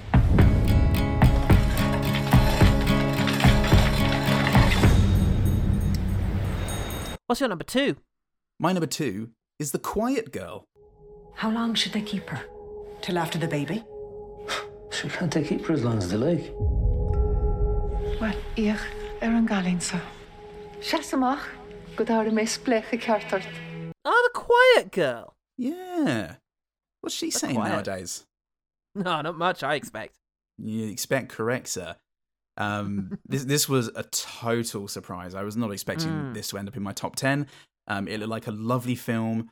Um, Lovely. we would appreciate on a Sunday night, and I ended it weeping and uh, Yeah. and Oh, yeah. I mean, I, I spent most of the movie just going, "Oh God," and not because it's a horror, you know, not because it's a horrible movie. And as people uh, nowadays who have seen Game of Thrones and any number of um, shows or films that teach you to expect the worst, um, especially when something nice happens, you can be forgiven for feeling on edge uh, for quite a lot of this movie. But this is more than anything, it's an exploration of what would happen if a child were permitted to receive the exact level of attention and love they need to flourish. Yeah. Um, it's an adaptation of uh, Claire Keegan's Foster, directed by Colm Bairéad, and yeah, this. Uh, if anybody hasn't figured it out yet, this my top ten this year does seem to be mostly about family relationships and close Hmm. interpersonal interpersonal relationships. Um, this is another incredibly well observed drama about family. Hmm. This time about Kate, who's a quiet and neglected daughter in a large, uh, poor family who's invited to stay with relatives for the summer. A childless couple who live on a farmstead. And for the duration of her stay, she's nurtured instead of neglected. Uh, and not, you know, she's not neglected out of um, meanness.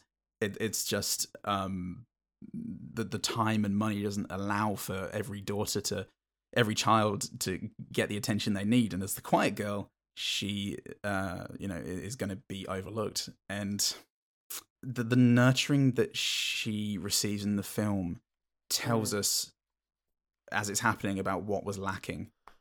It was like from her own parents.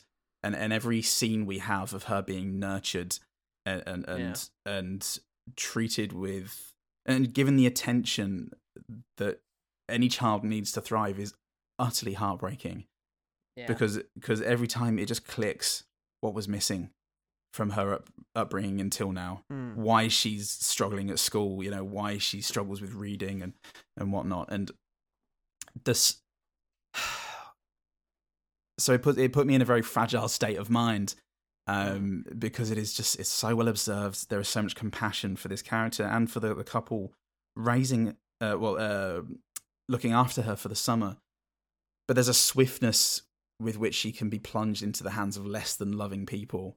Um, Yeah. that happens about, uh, about two thirds of the way through the movie. That shows, it reminds you how precarious this situation can be Mm. it never ceases to be heartbreaking. The cinematography it does such a great job of showing us cloying, claustrophobic home environments and and uh, and non non nourishing environments, and then larger affluent spaces that also Mm. offer more room and light and vision to be able to to be able to grow into the person that you know every child can be. Kate herself gives such an amazing performance. Uh, Catherine Clinch uh, Mm. plays Kate. She's incredible as this reserved, yeah, quiet, withdrawn girl who was has learned to stay quiet. It's like sort of had that behavior reinforced. Mm. Um, and the the couple who look after her, played by Carrie Crowley and Andrew Bennett, the uh, foster parents for the summer. The three of them together, it's like it's light touches and quiet contemplation as as they fully respect each other and want to do the absolute best for this girl and obviously Yeah. the their private history all of these things together it's there's so much in here that's reassuring and lovely and Yeah. it, it was just a movie I, f- I found I needed. I needed this movie so badly. Mm. Um, once I realized that what this movie was going to do was tell me what could happen if you know if you know the, the the potential could be realized if Mm. if if this girl were, treated the way she needs to be treated. On top of that, it's largely in Gaelic, and to an English clod such as Mm. myself, it does lend the film a feeling of poetry and melody. Yeah. Um, uh, similar, I guess, to the monologues in "You Won't Be Alone." Um, but ultimately, it's just this this film that feels like it could change the world if it could change the right minds, and is so pure at heart Mm. that it articulated it articulated something very essential in my soul, and I can't I can't properly describe how grateful I am to this movie. Yeah, absolutely. And yeah, one one of the things I find most remarkable about remarkable about it is Hmm. the way that it explores the idea of silence versus quietness. Um, Mm. Because silence is what is demanded of her. You know, in the classroom Yes. from her parents, she is expected to sort of be silent. True. Um, but then it's it's not a case of a sort of Hollywood movie where you know by the end of the movie she's really garrulous and like No. speaking, and this defines her difference. Instead, the moments of tenderness that towards her are themselves very quiet. They're Yes. little gestures and actions, and you know she learns to express herself, but you know is still the person that she is, and it's this idea Yeah. of yeah, sort of a comfort, and it's such a subtle Yes. shift that is Yes. rendered so vividly that it's really quite a, a, a masterpiece of subtle filmmaking. yeah, it's it's that level of understanding that makes it so Mm. special for me. Yeah, if, if it was a if it was a story about how she finally got to prom, you know, and, Yeah. or, or you know, or something similar, or finally joined the lacrosse team, it wouldn't Yeah. have the same effect. It's just No. uh, it, it's Yeah, she she doesn't to need to be anything other than herself. no, and she learns to just realize that she deserves better, which is a, an incredible thing. And you know, the final image could be perceived as being a fairly devastating thing, but the whole point is that the arc has happened. Yes, You know, the Yeah, the movie exactly. ends exactly at the point when she has gone where she needs to go, and you know, very much like where the Shawshank Redemption should have ended. yeah, Ní gáid éród rá chuoine gar sinna gcónaí. Is ó mí duine ár thugan de a bhéala chamá dúnta is a chail mór an dá bhar.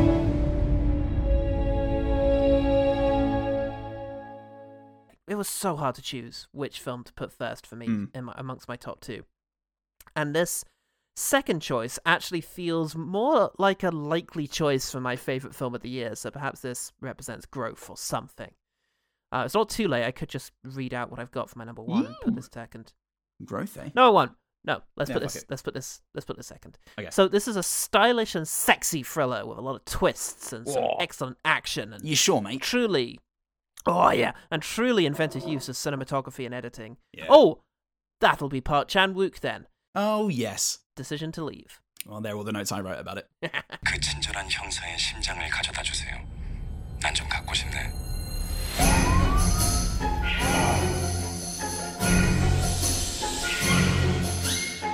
저 거기 없는데요. 그럼 어딘데요? 졸지 말아요. 조금만 더 참아요. My number four. um oh yeah uh weary but gorgeous detective um, agent yeah. uh, played by Park Hae-il uh, is struggling to find two fugitives when suddenly another case gets landed into his lap uh, the death of a retired immigration officer, seemingly from a tragic accidental fall. But he begins to suspect his beautiful wife, um, his Mm. beautiful Chinese wife. Uh, oh, didn't finish. Just put Song. Because, yes, her, her name's Tang Wei, uh, but her character is uh, Song Su Rei. That's it. Yeah. Uh, right, yes. So that's your premise. Uh, the film's hot. All of Park Chan Wook's films have erotic elements. Um, Yes. As he told us in the UK premiere of The Yes. Handmaiden, he is uh, known as the intellectual pervert Yes. uh, by his fans, and it suits. Uh, the film is actually not very explicit compared to some of his other films, um, Nope. that film in particular, but so much is communicated by eye contact and size God, and yeah. proximity and editing. the two leads are charismatic, very cool, and just there's something so old school Hollywood about how they interact with each other. Yes. Um, and the way in which they sort of build that sense of eroticism without anything really full on happening. Mm. Um, then you have the style of the film. It's just effortlessly cool, ingenious, uh, ingeniously different without affectation. That's Park's style. Yeah. To make it just feel effortless. Yeah. Uh, and yet doing things that you no one else would think to do. Yeah. Um, just so inventive and arresting. You get propelled through the sometimes elusive story. There will be times where it probably will lose you, and you're like, "Wait, wh- what is this? Who's this guy?" Yeah. Again, I am confused because yeah, it, that will happen. But in the same way as like the Big Sleep, for example, you'll be so caught up in the style of it Oh, in how charismatic its lead yeah. characters are and the romances happening between them that you'll just Yeah. go along with it until you get back on track because it won't fully lose you. Yeah. Um, because ultimately this is the story about the personal relationship between the two of them, so the the the, the little details aren't too important. Um, and then the more times you watch it, the more rich you realize the actual plot is because this isn't Raymond Chandler. It does all add up just about at, Yeah. the, at the heart of it. Um, but yeah, just some of the most unique and striking sequences you'll see in a film, including plenty of his trademark scene transitions, um, and just oh, Mm. s- f- like discovering cinematography for the first time. It's just Yeah. incredible. But the story it's telling is a tragic love story between two very likable but complex characters who have both found methods of survival Mm. that work for them but have left them dissatisfied with who they are now and see their relationship with each other as a potential way back Mm. if they can just bring themselves to bridge the divide that separates them and actually trust each other. Or is that a good idea? Are they should they trust each other? Is it safe to do so? It's not Yeah. Entirely clear as you watch the film No. uh, how authentic anything is. And the unpredictability of the film is what delights me the most. Uh, you Mm. never know what it's going to do next, when it's going to change gear, change genre, cut months into the future, God, or yeah. revisit something you thought you knew and expose it as a fabrication. Yeah. Um, also perfectly shot. yeah, perfectly shot. Performances are flawless. The dialogue is wonderful, as it always is with Park Chan-wook. He's underrated as a writer of great dialogue, but Mm. everyone talks in these poetic truisms and riddles that then get recur. recur. Recurrence is a big Yeah. thing with him in terms of the same phrase showing up time and time again. Mm. Um, shattered becomes an important word in this one. Oh, I'm Um, shattered. Oh, shattered, mate. So many But that- crimes. the word shattered just takes on all this different meaning and it's gorgeous and the title itself decision to leave just has so much meaning Yeah. When you see the thing as a whole and it gives everything this great sense of portent like this is a you know it has that usual feeling of greek tragedy that you get with um, Park Chan-wook that there's there's obsession in here and inevitability that is all just going to turn out Mm. the way that it will um yeah, and Park also seems to be a bit obsessed with the British Isles, as evidenced by his last three projects. Um, and in particular, I don't know. There's something. There's something of the whiff of the Hitchcock about this Mm. film. Uh, oh but yeah, I actually think God for sure. I actually think this can actually stand up to Vertigo and go toe to toe with one of the all-time great thrillers. Mm. It's just yeah, a film I think I will be thinking about and revisiting time and time again. It's just everything I love a movie to be. Yes, it's um funnily we we got in late. Um we were Mm. way late and we were 5 minutes late. And Oh, we God. sat we sat down and went okay, what's happening? And within a minute it just Yeah. didn't matter because um Yeah. for the stuff that we we didn't know you could figure out um through Yeah. in you know inference but it was it's Mm. such an exciting thriller and an incredibly Yeah. addictive romance um Yeah, um you really charming potential and funny. romance and when and, they're like watching each when he's watching her and she Yeah. knows it and it's just this sort of cat and mouse thing going on it's it is hitchcockian you know it's Yeah. this 100% femme fatale kind of thing going on it's just gorgeous but up And to date it feels so modern yes oh that's the other thing the use of technology is Yes. so unique like filmmakers are terrified of using mobile phones yeah in modern filmmaking but Park Chan-wook shows you that you can do this in such a way that it's cinematic yes and not not uh, alienating Uh, yes uh and yeah it, it is effortless as you said it's it's Mm. so effortlessly charming as well the Mm. like the, the the the raw attraction that radiates off the leads is, Yeah. is palpable and added to the attention to detail and the exactitude of every moment it manages to make these trivial actions like clearing up takeout sushi feel more intimate than lovemaking there, Yeah. there's, there's something about it which is so evocative it's incredible um, Yeah. and, and as well, really as well as it being effortless uh, those Mhm. those set pieces which are masterful um, whether you know it's the, the stairs or the Yeah. chasing the Oh, um. Chasing the is it the chasing that criminal the way the camera yeah. takes the us two around chases there are two chases Yeah. of a criminal and both are just that both both of them are so Incredibly fucking great and the first one is Mm. incredibly fucking cool um oh yeah as- the as knife said, fight with at the, with the, the with the chainmail f- fist Yes. Like, oh yeah god it's so cool i think i laughed at that point Yeah. because i was just so wowed at how great and fucking cool that was yeah um but but he Park Chan-wook feels like and this movie is the greatest example of this is the sort of filmmaker who shows when he's doing something brilliant, but it doesn't even Yeah. spoil the illusion. Like I feel like I know exactly how Yeah. he did it and how it works. Um, but it, it, it's like you know Darren Brown telling you how he did something. It's like, well, you're still a genius, but I I wouldn't Yeah. be able to do this. Um, it, it, it makes it Yeah. no less incredible and no less profoundly unknowable. Um, Yeah, how it's he like a- can achieve this Yeah, it's like a hyper mediated experience. It just doesn't even matter that you're aware of the fact that there is this Yeah. act of mediation between you and the subject. You're just absolutely in awe of it. An And I think that's unbelievable film. incredible. So Yeah. good.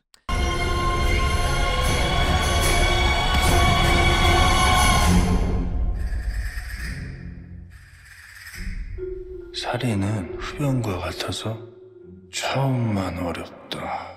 Right, we are over time. Let us very Yes. quickly, one sentence each, Yep. do our honorable mentions before we get into our number ones. Let us run through 30 through 11. Um, Cool. and uh, yeah, you start at number 30. Right, my number 30 is Weird, the Al Yankovic story. Directed by Eric Appel, Weird Al's lovely spoof by off biopic that hits the perfect notes of silliness, and Daniel Radcliffe demonstrates that he has perfect comedic timing. Um, my number 30 is Pearl. Um, Mia Goth Mm. returns as uh, the character of Pearl in Ti West's uh, horror prequel that is utterly, utterly haunting, including a final uh, image that will stay with me, I think, for the rest for the rest of my days, and will Excellent. make me a permanent Mia Goth fan. Perfect. Anything to replace that image of me that you've got. Uh, number 29 for me, Luca Guadagnino's Bones and All. Uh, his young Bones and cannibal, All. lo- his Bones and All, a young cannibal love story starring Timothée Chalamet and Taylor Russell, featuring massively unsettling performances from Mike, Mark Rylance and Michael Stuhlbarg. Uh, moody, moody, impressive body horror, general gross aesthetic that will stick in the mind for days. God, yeah. Um, cheese with a dollar sign instead of an S. Uh, this is the Trinidad and Tobago, Tobogan, Tobagoan. Tobagan? It's uh, from Trinidad and Tobago, and it's just an incredible movie about a drug deal. Well, about a man who decides that he can get rich by smuggling drugs out through cheese. Uh, it's incredibly funny, um, really interesting. But the thing that really stands out is the dialogue, which is just fantastic and really gives a great impression of the language. Excellent. 28. Nope. Uh, nope. Nope. Jordan Peele's latest is visually perfect and thematically subtly layered. Keeps you wondering and questioning all the while whilst watching a thoroughly entertaining sci-fi horror mystery with plenty of "what on earth is happening" moments. Absolutely. My, num- my number 28? Nope. Uh, Jordan Peele's just ut- utterly fantastic. Um, big scale horror movie, which just has all these set pieces that really just wowed me. Yes. Um, yeah, and it just a, a tremendous capacity for the eerie. It really is quite fascinating. Yes. So inventive. Number 27, Dog. Uh, directed Hmm. Dog. by Reid Carolin and Channing Tatum, also starring Tatum. Oh, two, yeah. uh, two PTSD affected army rangers, one of whom is a dog, takes a road trip to a fellow soldier's funeral and they learn to process grief along the way. Uh, it was surprisingly resonant emotional moments earned its place in my top 30. Yeah, absolutely. My number 27 is RRR, Rise, Ah. Rise, Revolt, Other Thing. Yeah. Um, just an Recoup. absolutely stunning, absolutely stunning and incredible action film that just doesn't hold anything back. Yeah. Is one of the most bizarre and spectacular things you'll see all year, with just some of the most memorable sequences, including a dance number that I will probably rewatch on YouTube once, uh, once or twice a, a week for the next coming months. And I have done. Number 26, The Whale. Uh, Darren Ah. Aronofsky's directed. Uh, Brendan Fraser earned his Oscar as this reclusive and morbidly obese English teacher in the latter stages of a grief that risks killing him before he can reunite with his estranged daughter.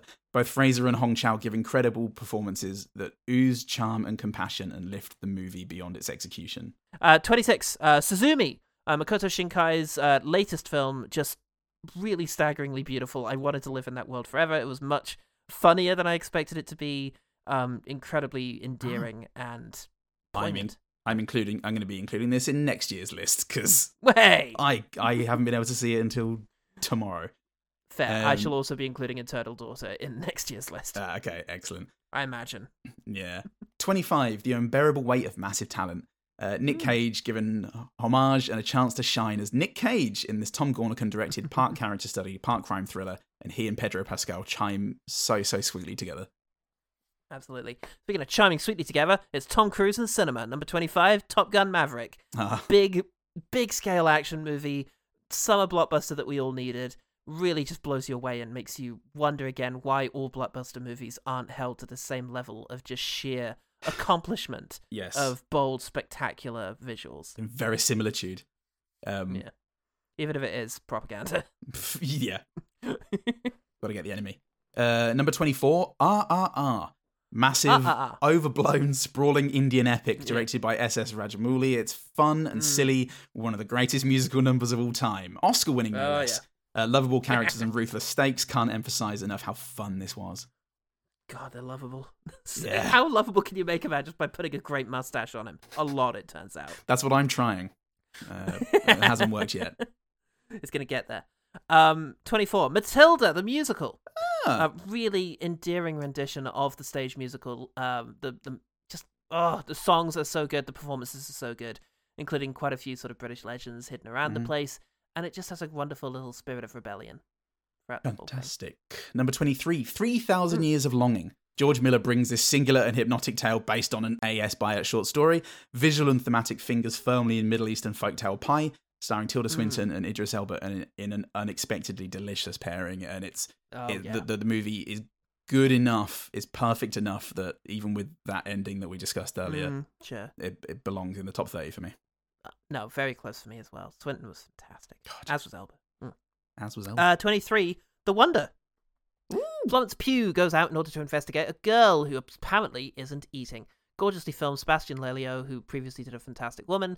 Just, yeah, a, a really earnest, sort of character driven uh, period thriller Mm. that, yeah, keeps you really uh, concerned. And is also just such an eloquent metaphor for the ways in which uh, vulnerable people are failed by any society. Yes. Number 22, The Northman shows you how vulnerable people are betrayed by any society. Robert Eggers Yeah. brings us another brutal tale, this time of Viking revenge, delivering something that's visually and visually, visually and viscerally satisfying with quite the ensemble cast, the cinematic equivalent of an angry naked Viking banging on a drum with a skull. Uh, number 22, You Will Not Be Alone. I've covered it, Mate.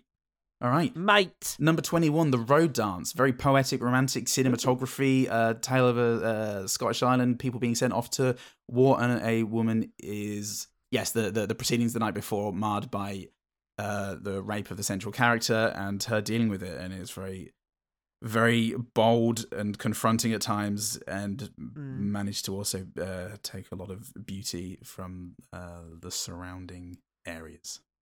Absolutely. Uh, my number 21, One Fine Morning. Mia Hansen-Løve's new film.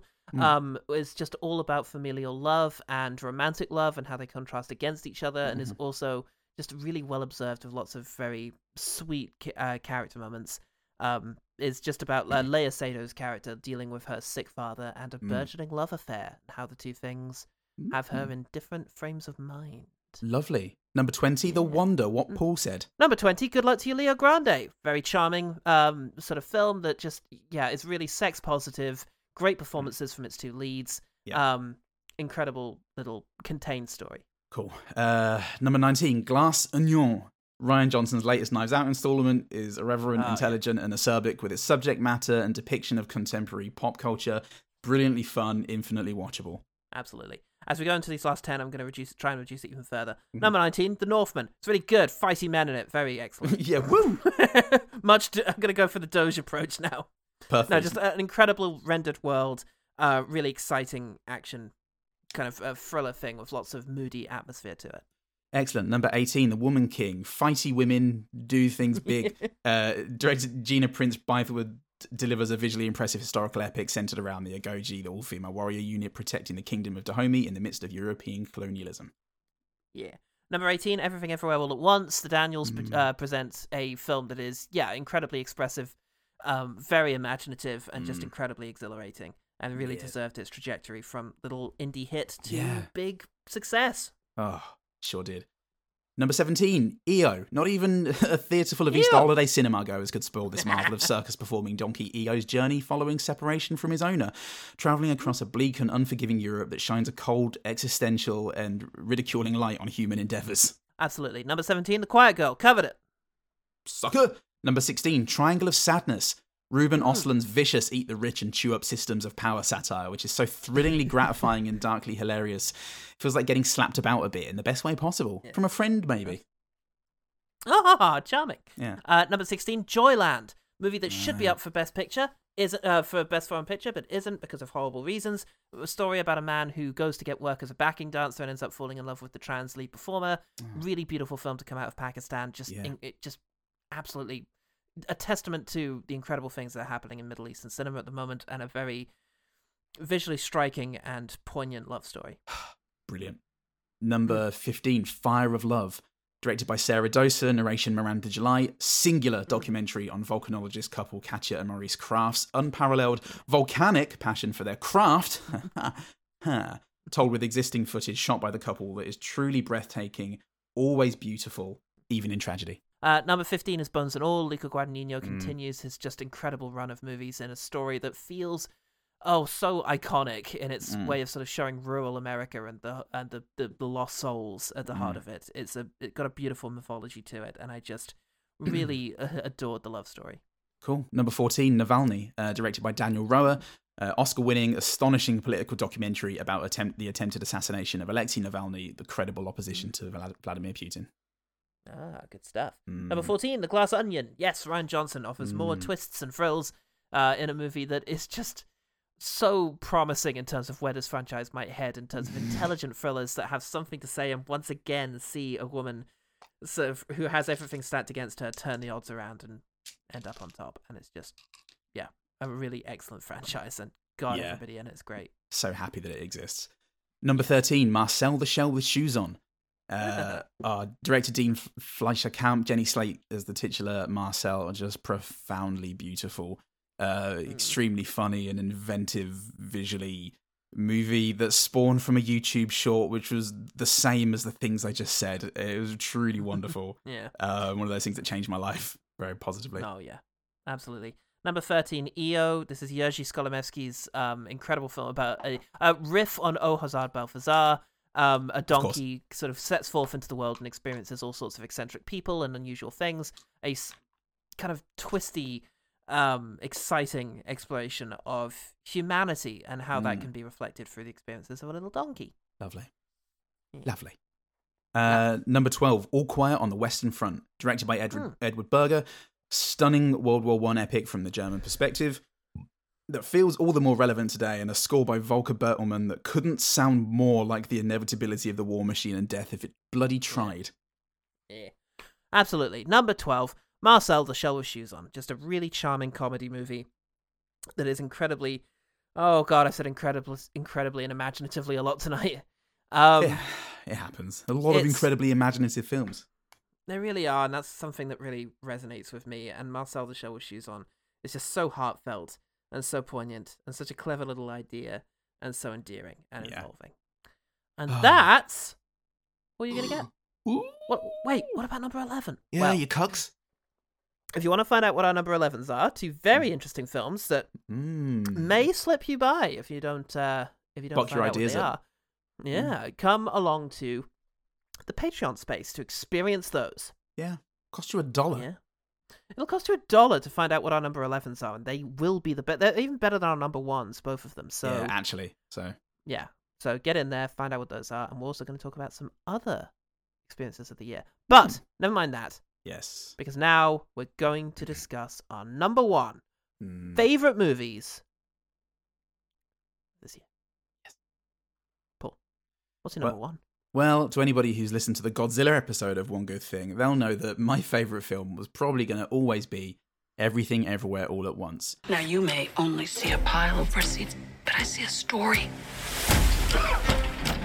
I can see where this story is going.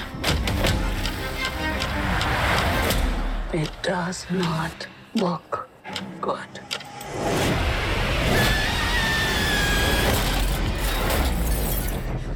Directed Wow. by the Daniels, Daniel Kwan and Daniel Scheinert.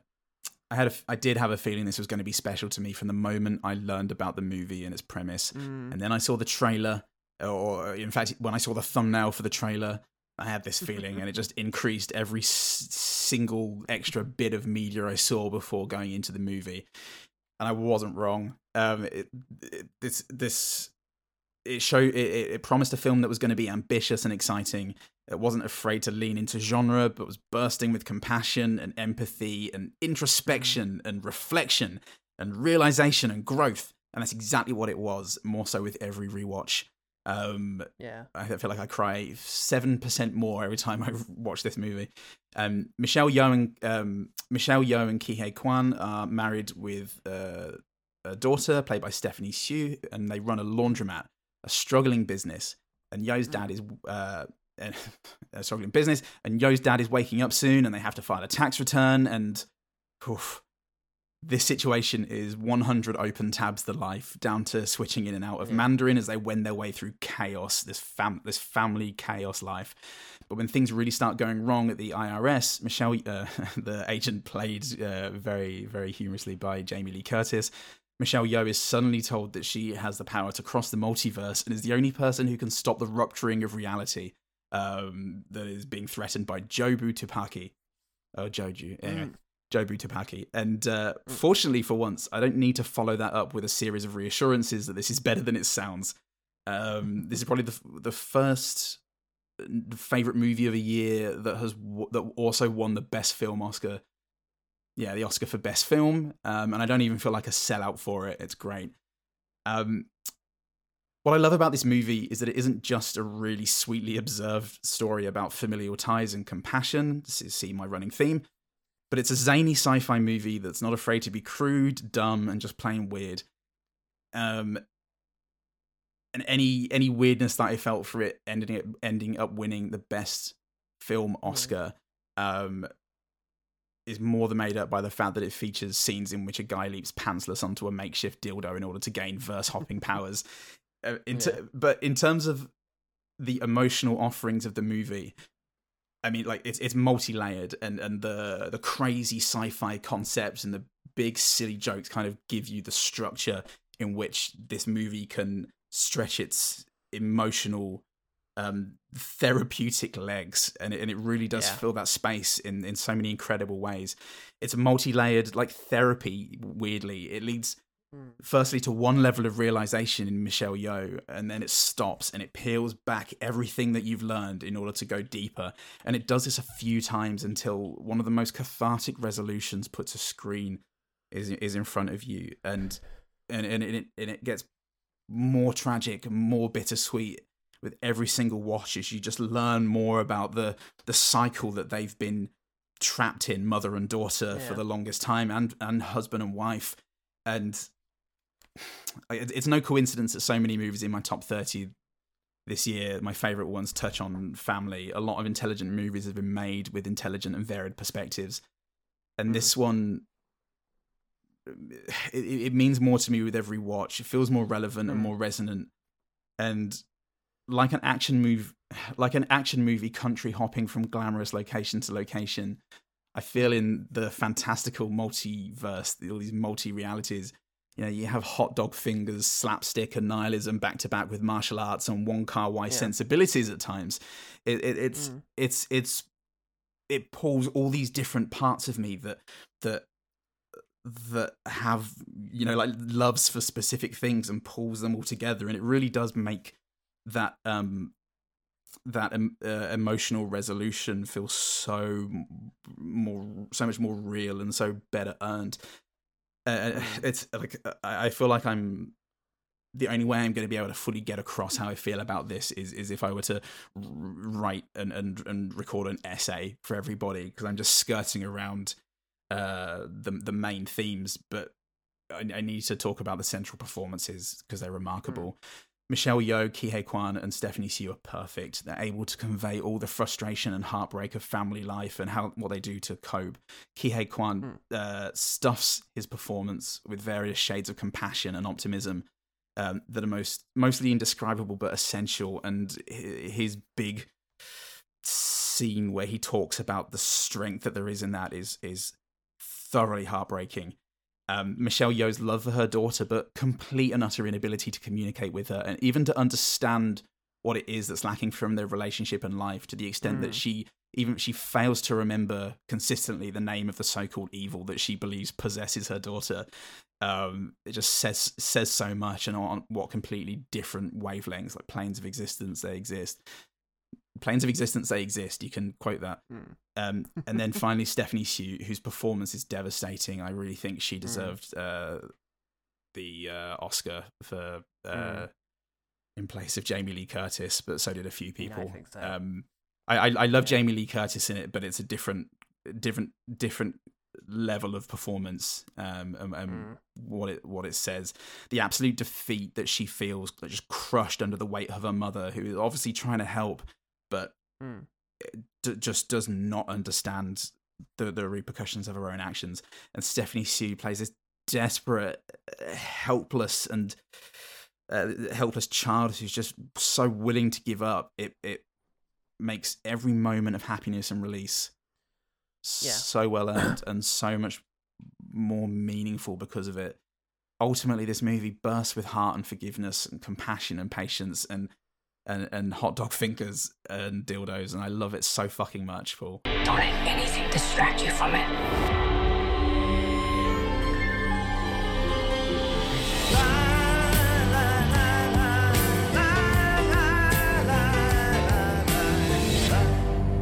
No, it's it's really good fun, and it's it's really heartening actually its success because for being an, a, a, not only a non-franchise sort of movie, but one that is so eccentric and strange, and yet manages such a sort of audience-pleasing yeah feel using its humor, its humor and its action.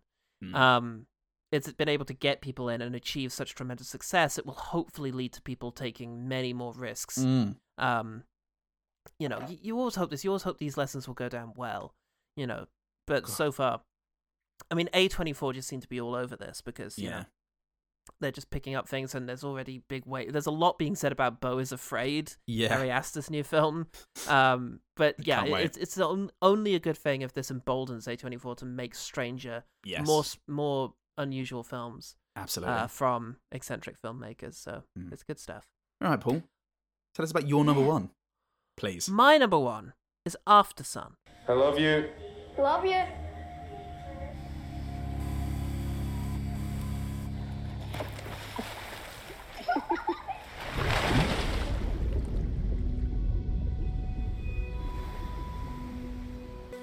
Why don't you go over and introduce yourself? Dad, you know, they're like kids. Why don't you go over and introduce yourself? Sophie, they're like old. my number five Indeed. Three names. First, Charlotte Wells. Mhm. This is her first film, uh, writing and directing this. Uh, she's going to be momentous. Um, she she Mm. has cited Lynne Ramsay as an influence, uh, particularly Ratcatcher and Great. Gasman, her two early films, and she definitely earns the place alongside one of the greatest living filmmakers. You know, Mhm. uh, working at the moment with, with this film. Uh, she was inspired to make the film after finding pictures of her father from her childhood holidays and was struck by how young he was, a similar age to her now, is sort of at the point when she was looking. She felt that she finally saw him, not just as a father, but as a hmm. person in these pictures, and so wanted to try and make a movie as a sort of act of mediation between her and her father. Second name, Paul Mescal yeah plays a single father who takes his 11 year old daughter on a holiday to Turkey. Uh, he's struggling. He's struggling with getting old, uh, something he didn't really think that he would ever do. He's got a few heartbreaks and disappointments behind him, some quite recent, and he's struggling with some form of addiction. There are hints at a chaotic past that threatens to envelop him, him again. Um, and it is never told to us within the film that he is no longer with us, but there's a sense. At the very Yes. least, this version of him is forever out of reach and only explorable through memory and the sort of remnants of that time now. And then the third name is Frankie Corio, oh god yeah the young actor playing Sophie. She's on the cusp. She's leaving childhood. She's already discovering things about herself that are going to lead inexorably to the adult that is forever peering from just outside of the frame at all of this. Yeah. We're always very aware of the fact that this is somebody looking back. Um, and it reminds you of that. And we see the action often play out in these pixely old digital digital cameras that kind of put things into uh, the Yeah. context that we need.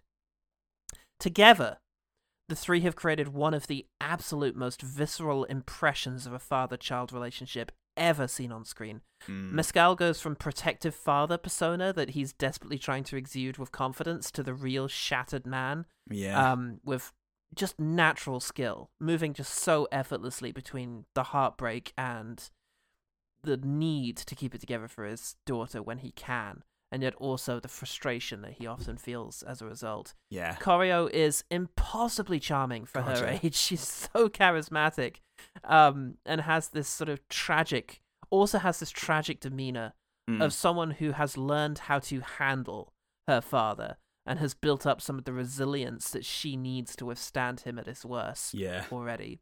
The moment where she comes home and covers him with the blanket as he's passed out naked on the bed Yeah. Is just very, very quietly devastating for everything that implies about what their lives have been like up to this point. Yeah.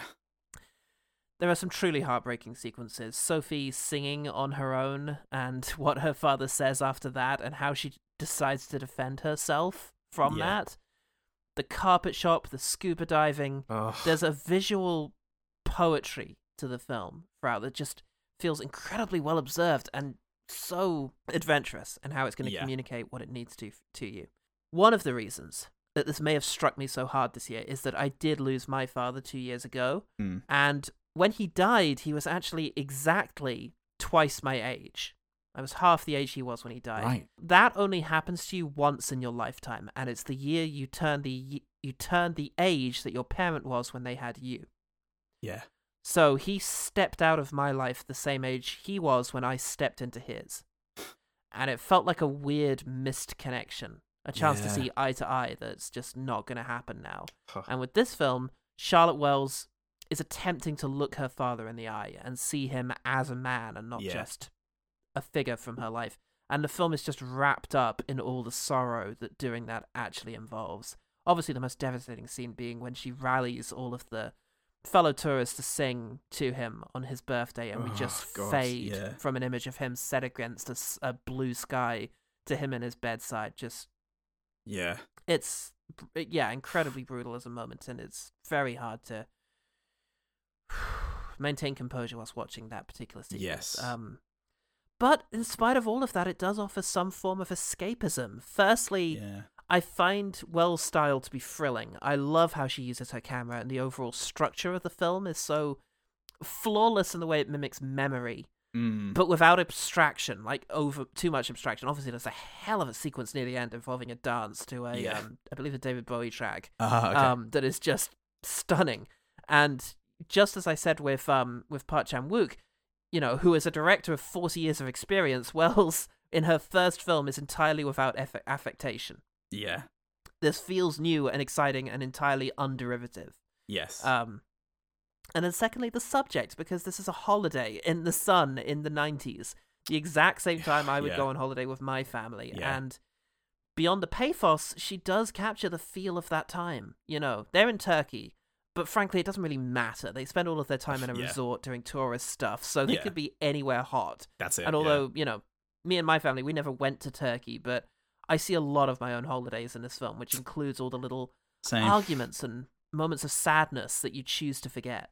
Yeah.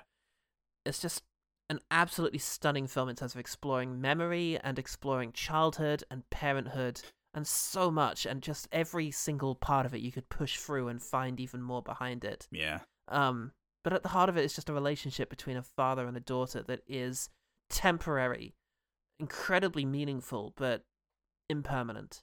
Mm. And that just makes it painfully beautiful. Wish we could have stayed for longer. Me too. Knowing this was going to be um, high on your list, I Mm. assumed that you would cover most of the things I was going to say. Um, and yeah, you pretty much did. It was a, a difficult watch for me. Um, Mm. Oh, sure. Being able to relate to both father and daughter, really, you know. Yeah. Um, it, tell, it, it, it kind of tells two parts of the same story of a life. Um, uh, two parts of a story of the same life almost. Mm. I just feel so, everything feels so deeply connected.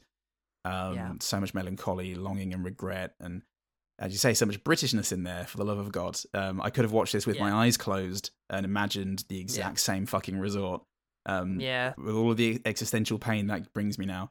But you can, you know, I also laughed along sympathetically to very English-looking, serious children staring longingly or mournfully at one another, or to you know the pissed-up Yeah. teenagers and the broad Oh, sweeping yeah. resort entertainment um, at the same time. Paul Mescal, Yeah. Mescal and Frankie Corio are perfect. I could watch them all day Okay. together, just walking around talking Yeah. about their food and poops and that. And Mm. um, yeah, the the cinematography and directing is so surprising and in, innovative in these delightful Mm. little ways. Yeah, like staging uh, a scene for us to look at in the reflection of a TV screen with a stack of Yeah. books next to it on meditation and Buddhism and mental health. Yeah. Um, and then yeah, those abstract spaces that you've mentioned, those pure poetry uh, on Yeah. screen. Um, it's sim- similar, similar to Tár. Similarly to Tár, I find myself revisiting moments in this movie with such wonder and Mm. finding the deep. The harder I think on them, and the deeper I try and look into them, it just opens up so much, so many more avenues I could travel down. It's a truly remarkable movie that brings a tear to my eye just thinking about it, and it just chills me in the most compassionate way possible.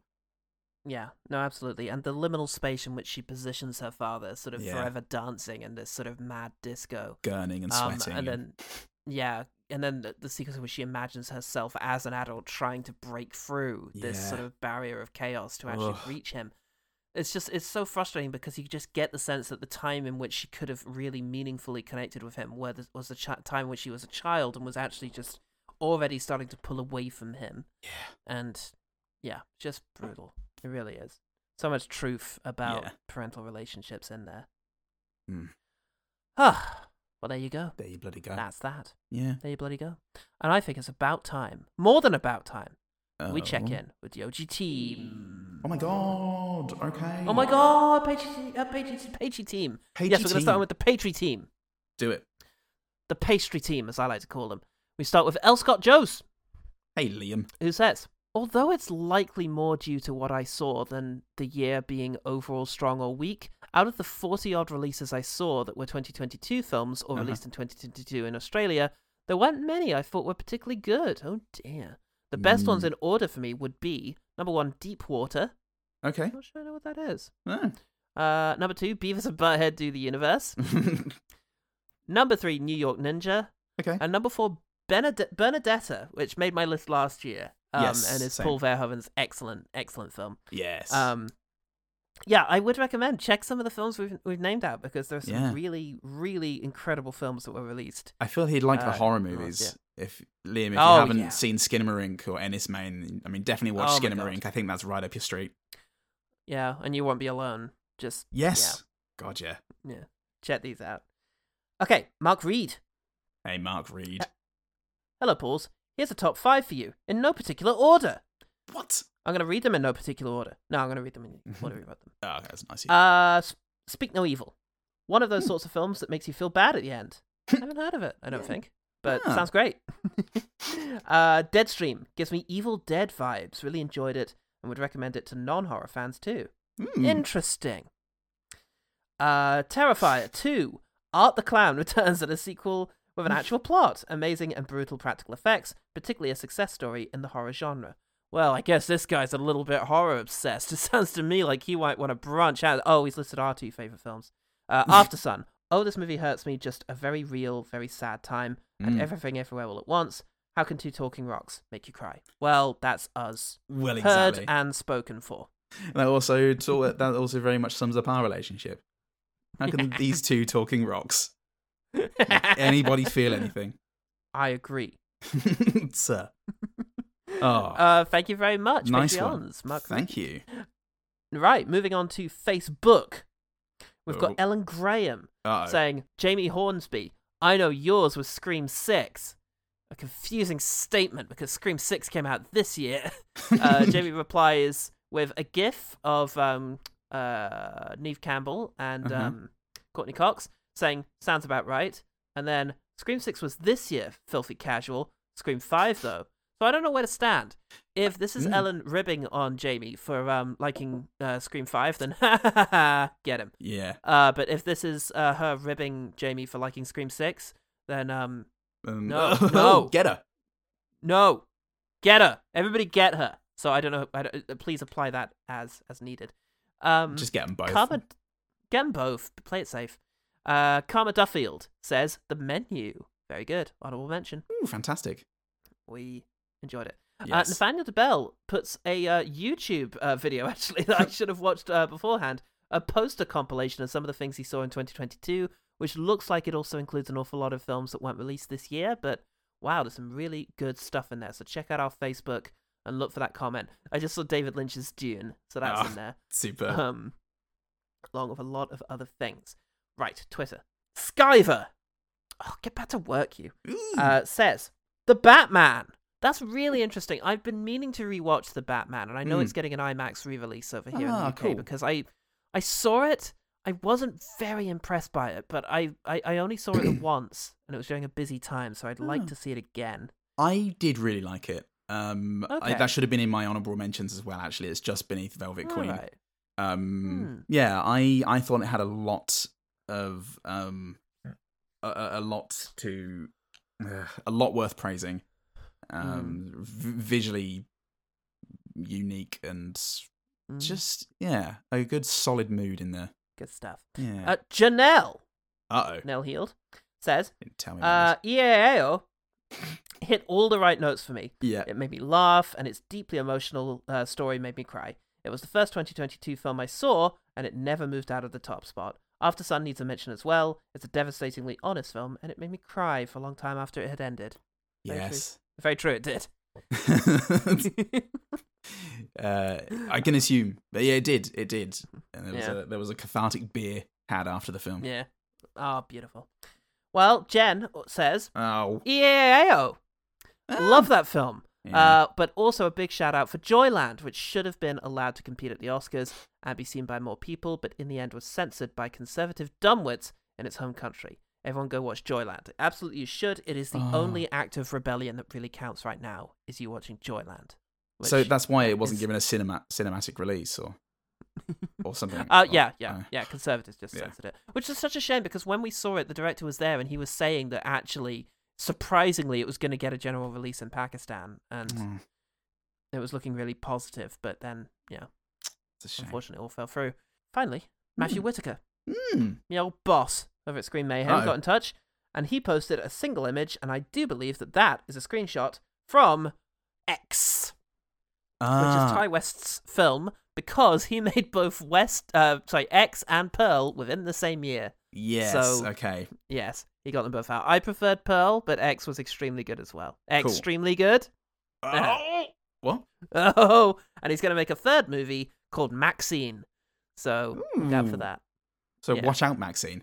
I did wonder. I Watch out, saw that Maxine. picture on the Twitter, and neither Janelle or I could uh, figure out what it was. Ah, look at Mia Goth there. Yeah, Love her.